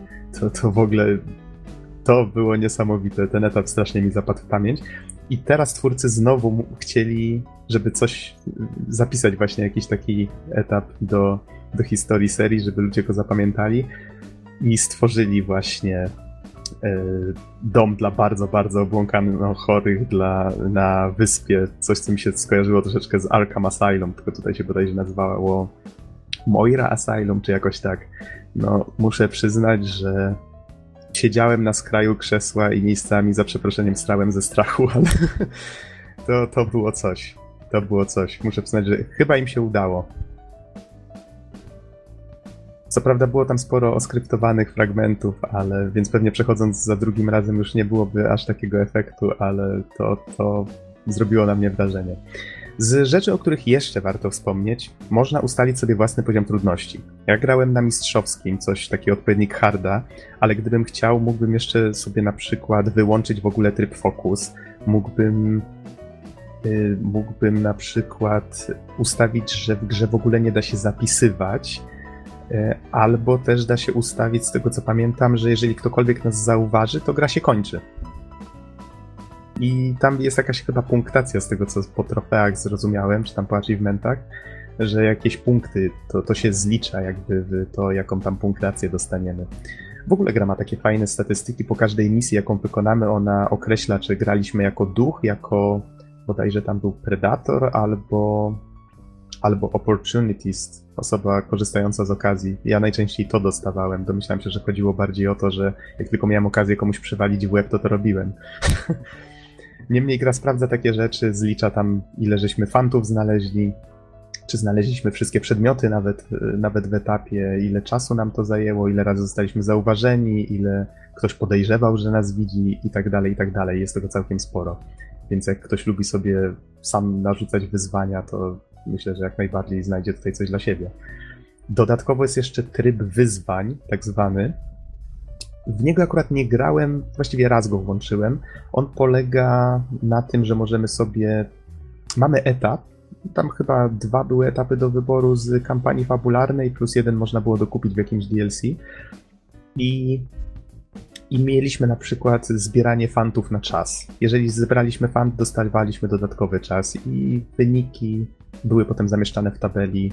Mogliśmy porównywać to z, z friendsami z listy albo, albo z ludźmi z neta, ale z tego co zauważyłem po pierwszym miejscu, jak tam ktoś ukończył powiedzmy w dwie minuty z jakimś wynikiem, który wydawał się zupełnie nie, niemożliwy do osiągnięcia, to domyślam się, że chyba leaderboardsy zostały opanowane przez cheaterów. No ale to już myślę, że to nie jest najważniejsze wcale w tej grze, więc pominę to milczeniem. I przed podsumowaniem chyba warto wymienić, bo tak tutaj słodzę i słodzę, ale troszeczkę minusów i błędów. Chyba, że macie jakieś pytania? Nie, nie. Dawaj z tymi minusami i błędami. Okej, okay, minusy i błędy. Oprawa, już wspominałem, że jest bardzo ładna i taka nowoczesna, next-genowa. I to trochę kontrastuje czasami rzadko, po rzadko, ale zdarzało mi się na przykład, że strażnik się dziwnie zachował. Było jedno miejsce na rynku tuż koło wieży zegarowej, gdzie potrafił, jeden strażnik potrafił się zacząć kręcić wokół własnej osi, tak jakby go nagle, nie wiem, sam szatan gonił. Nazwałem go zakręconym strażnikiem i wyglądało to po prostu przezabawnie, chociaż wybijało z immersji bardzo skutecznie. Tak ze dwa razy w ciągu gry potrafił się tak zakręcić jak bączek. Czasami, i to mnie dużo bardziej denerwowało, y, potrafiły się nakładać na siebie rozmowy. Czyli na przykład nie dość, że się powtarzały bardzo często pewne kwestie, i to na przykład w, no w przedziale jednej minuty jeden strażnik potrafił trzy razy powiedzieć to samo i jeszcze potrafił się właśnie na, nałożyć na siebie efekt. Nie jestem pewien, czy to miało naśladować echo czy co, ale to było tak, jakby on wymawiał jedną kwestię i dosłownie pół sekundy później odtwarzała się ta sama kwestia. Czyli mówił takim podwójnym echem. I to było strasznie denerwujące. Czasami się zdarzało, nie jestem pewien, czym to było spowodowane, ale jakiś taki nieprzyjemny bug. E, z takich rzeczy może, może nie, nie można tego uznać za błąd oczywiście, taki bardziej minus. Twórcy postanowili, że czasami dodadzą elementy TPP. Jest tego bardzo malutko, więc tym bardziej mam wrażenie, że dodano to trochę na siłę. Czasami powiedzmy chwycimy się jakiegoś, jakiegoś gzymsu i postać na przykład już w kamerze TPP gdzieś tam przeskakuje z jednego miejsca na drugie.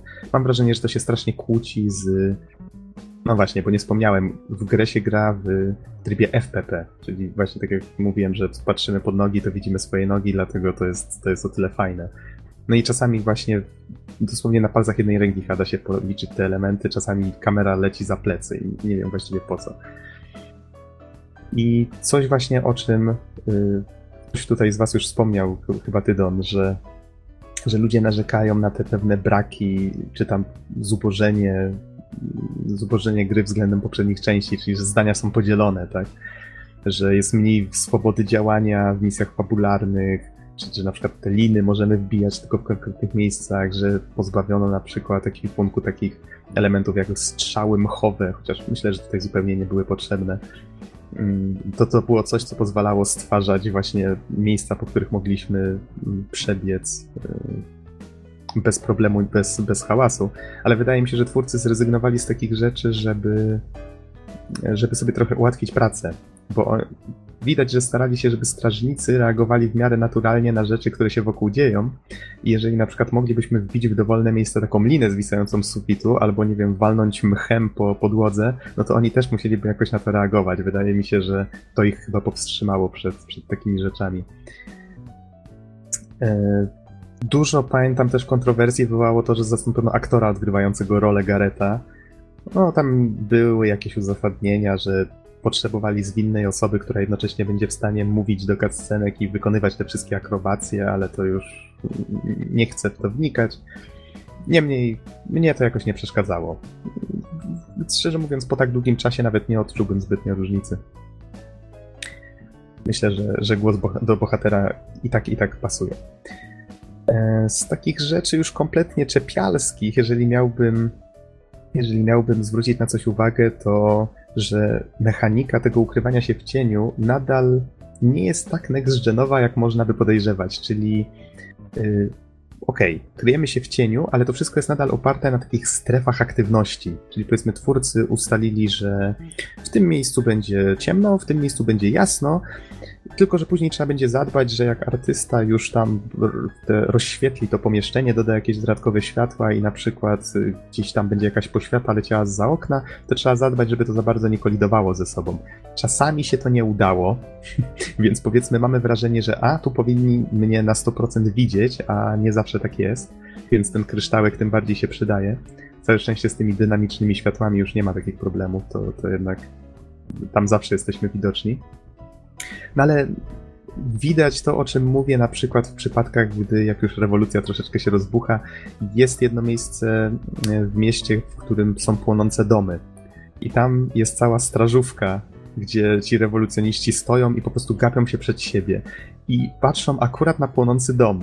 I można się przekraść między nimi a tym domem, yy, przechodząc, bo ja wiem, półtora metra od płomieni. I ten kryształek nawet się nie zrobi y, biały. I to, to tak właśnie rażą takie troszeczkę nieścisłości miejscami. Nie jest tego dużo, broń Boże, ale, ale zdarza się. No, na zdrowy rozsądek, jeżeli ktoś by przeszedł na tle czegoś tak jasnego jak ogień, to na miejscu by się go zauważyło. No troszeczkę to, troszeczkę to radzi. Rzadko... Chyba, że jest Garetem. Chyba, że jest Garetem i mistrzem złodziei. Tak, to he's Batman, to, to on może, no po prostu.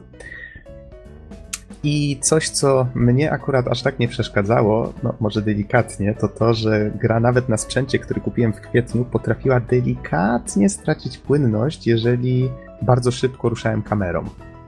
Więc obawiam się, że jeżeli ktoś ma komputer starszy niż rok i próbuje tak jak ja grać na maksymalnych detalach, no to może mieć problemy. nie jestem pewien jak duże, ale obawiam się, że gra ma dość spore wymagania. No i myślę, że już tak podsumowując, bo też się troszeczkę rozgadałem, faktycznie ten podcast nam strasznie długi dzisiaj wyjdzie.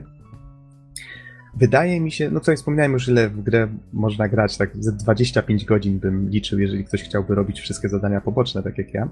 Myślę, że pomimo tych drobnych czy większych potknięć, które, które gra robi, i pomimo tego, że faktycznie to zależy od gustu, czy podoba nam się to, że misje fabularne są bardziej skupione troszeczkę na opowiadaniu historii, niż na tym, żeby dać nam jakąś olbrzymią wolność. Tutaj wydaje mi się, że te braki najbardziej nadrabia właśnie to miasto, po którym możemy się poruszać między zadaniami. To pomimo tego wszystkiego, jakie to kontrowersje wywołało wśród niektórych fanów, wydaje mi się, że gra jest bardzo, bardzo klimatyczna, fajna, przede wszystkim daje fan, ma dopracowany gameplay i jednak wydaje mi się, że to jest fajny Thief. On udało mu się to, co najważniejsze dla mnie przynajmniej było w tej serii, czyli tą atmosferę i, i, i, i historię właśnie taką dość tajemniczą, choć tutaj fabuła ma pewne braki, no ale już zapomnijmy o tym teraz. Udało im się to, te najważniejsze, najfajniejsze elementy tutaj przekuć i myślę, że to jest to, to się liczy. Dla mnie to jest kolejny fajny Thief, faktycznie takie przeniesienie go w next gen z, z fajną grafiką. I taka myśl, która mi się zrodziła jak grałem, wydaje mi się, że Thief to jest taka seria, która tak jak niektórym grom lepsza grafika nie jest potrzebna, tak wydaje mi się, że Thief jest właśnie taką serią, w które, która bardzo zyskuje na kolejnych generacjach sprzętu i kolejnych technologiach. Bo to, to jest właśnie oparte na mechanika gry opiera się na świetle, a światło to jest właściwie wszystko w grafice komputerowej, bo to ono sprawia, że, że coś jest że coś ładnie wygląda, prawda? I twórcom tutaj, niezależnie od tego, czy jest cień, czy jest światło, czy, czy gdzieś coś rzuca, rzuca właśnie cienie na, na tle świeczki, czy coś, to wszystko wygląda ślicznie i ta gra bardzo dużo na tym zyskuje. Faktycznie warto grać na, na dobrym sprzęcie, z dobrymi słuchawkami, zamknąć się w pokoju, zgasić światło i po prostu dać się wchłonąć w ten świat. No, to, to, jest, to jest, myślę, coś wartego uwagi. Więc ja osobiście bardzo polecam. Czy Macie jakieś pytania? Myślę, że wyczerpałeś temat. To nawet, nawet nie ma wątpliwości. tak okay, samo jak ja, ja w przypadku Mafii się rozgadałem, tak samo to w przypadku FIFA. Myślę, że yy, broń Boże nie tej gry o piłce nożnej, tylko... Więc myślę, że, że możemy powoli już kończyć. Mhm, okej. Okay to jeżeli Bizon i Norbert nie mają nic do dodania, to w takim razie dziękujemy wszystkim bardzo za uwagę. Przypominamy, że podsumowanie 2014 planujemy na następny podcast. No i cóż, zapraszamy w takim razie do następnego odcinka. Trzymajcie się. Cześć. Na razie, hej. Cześć.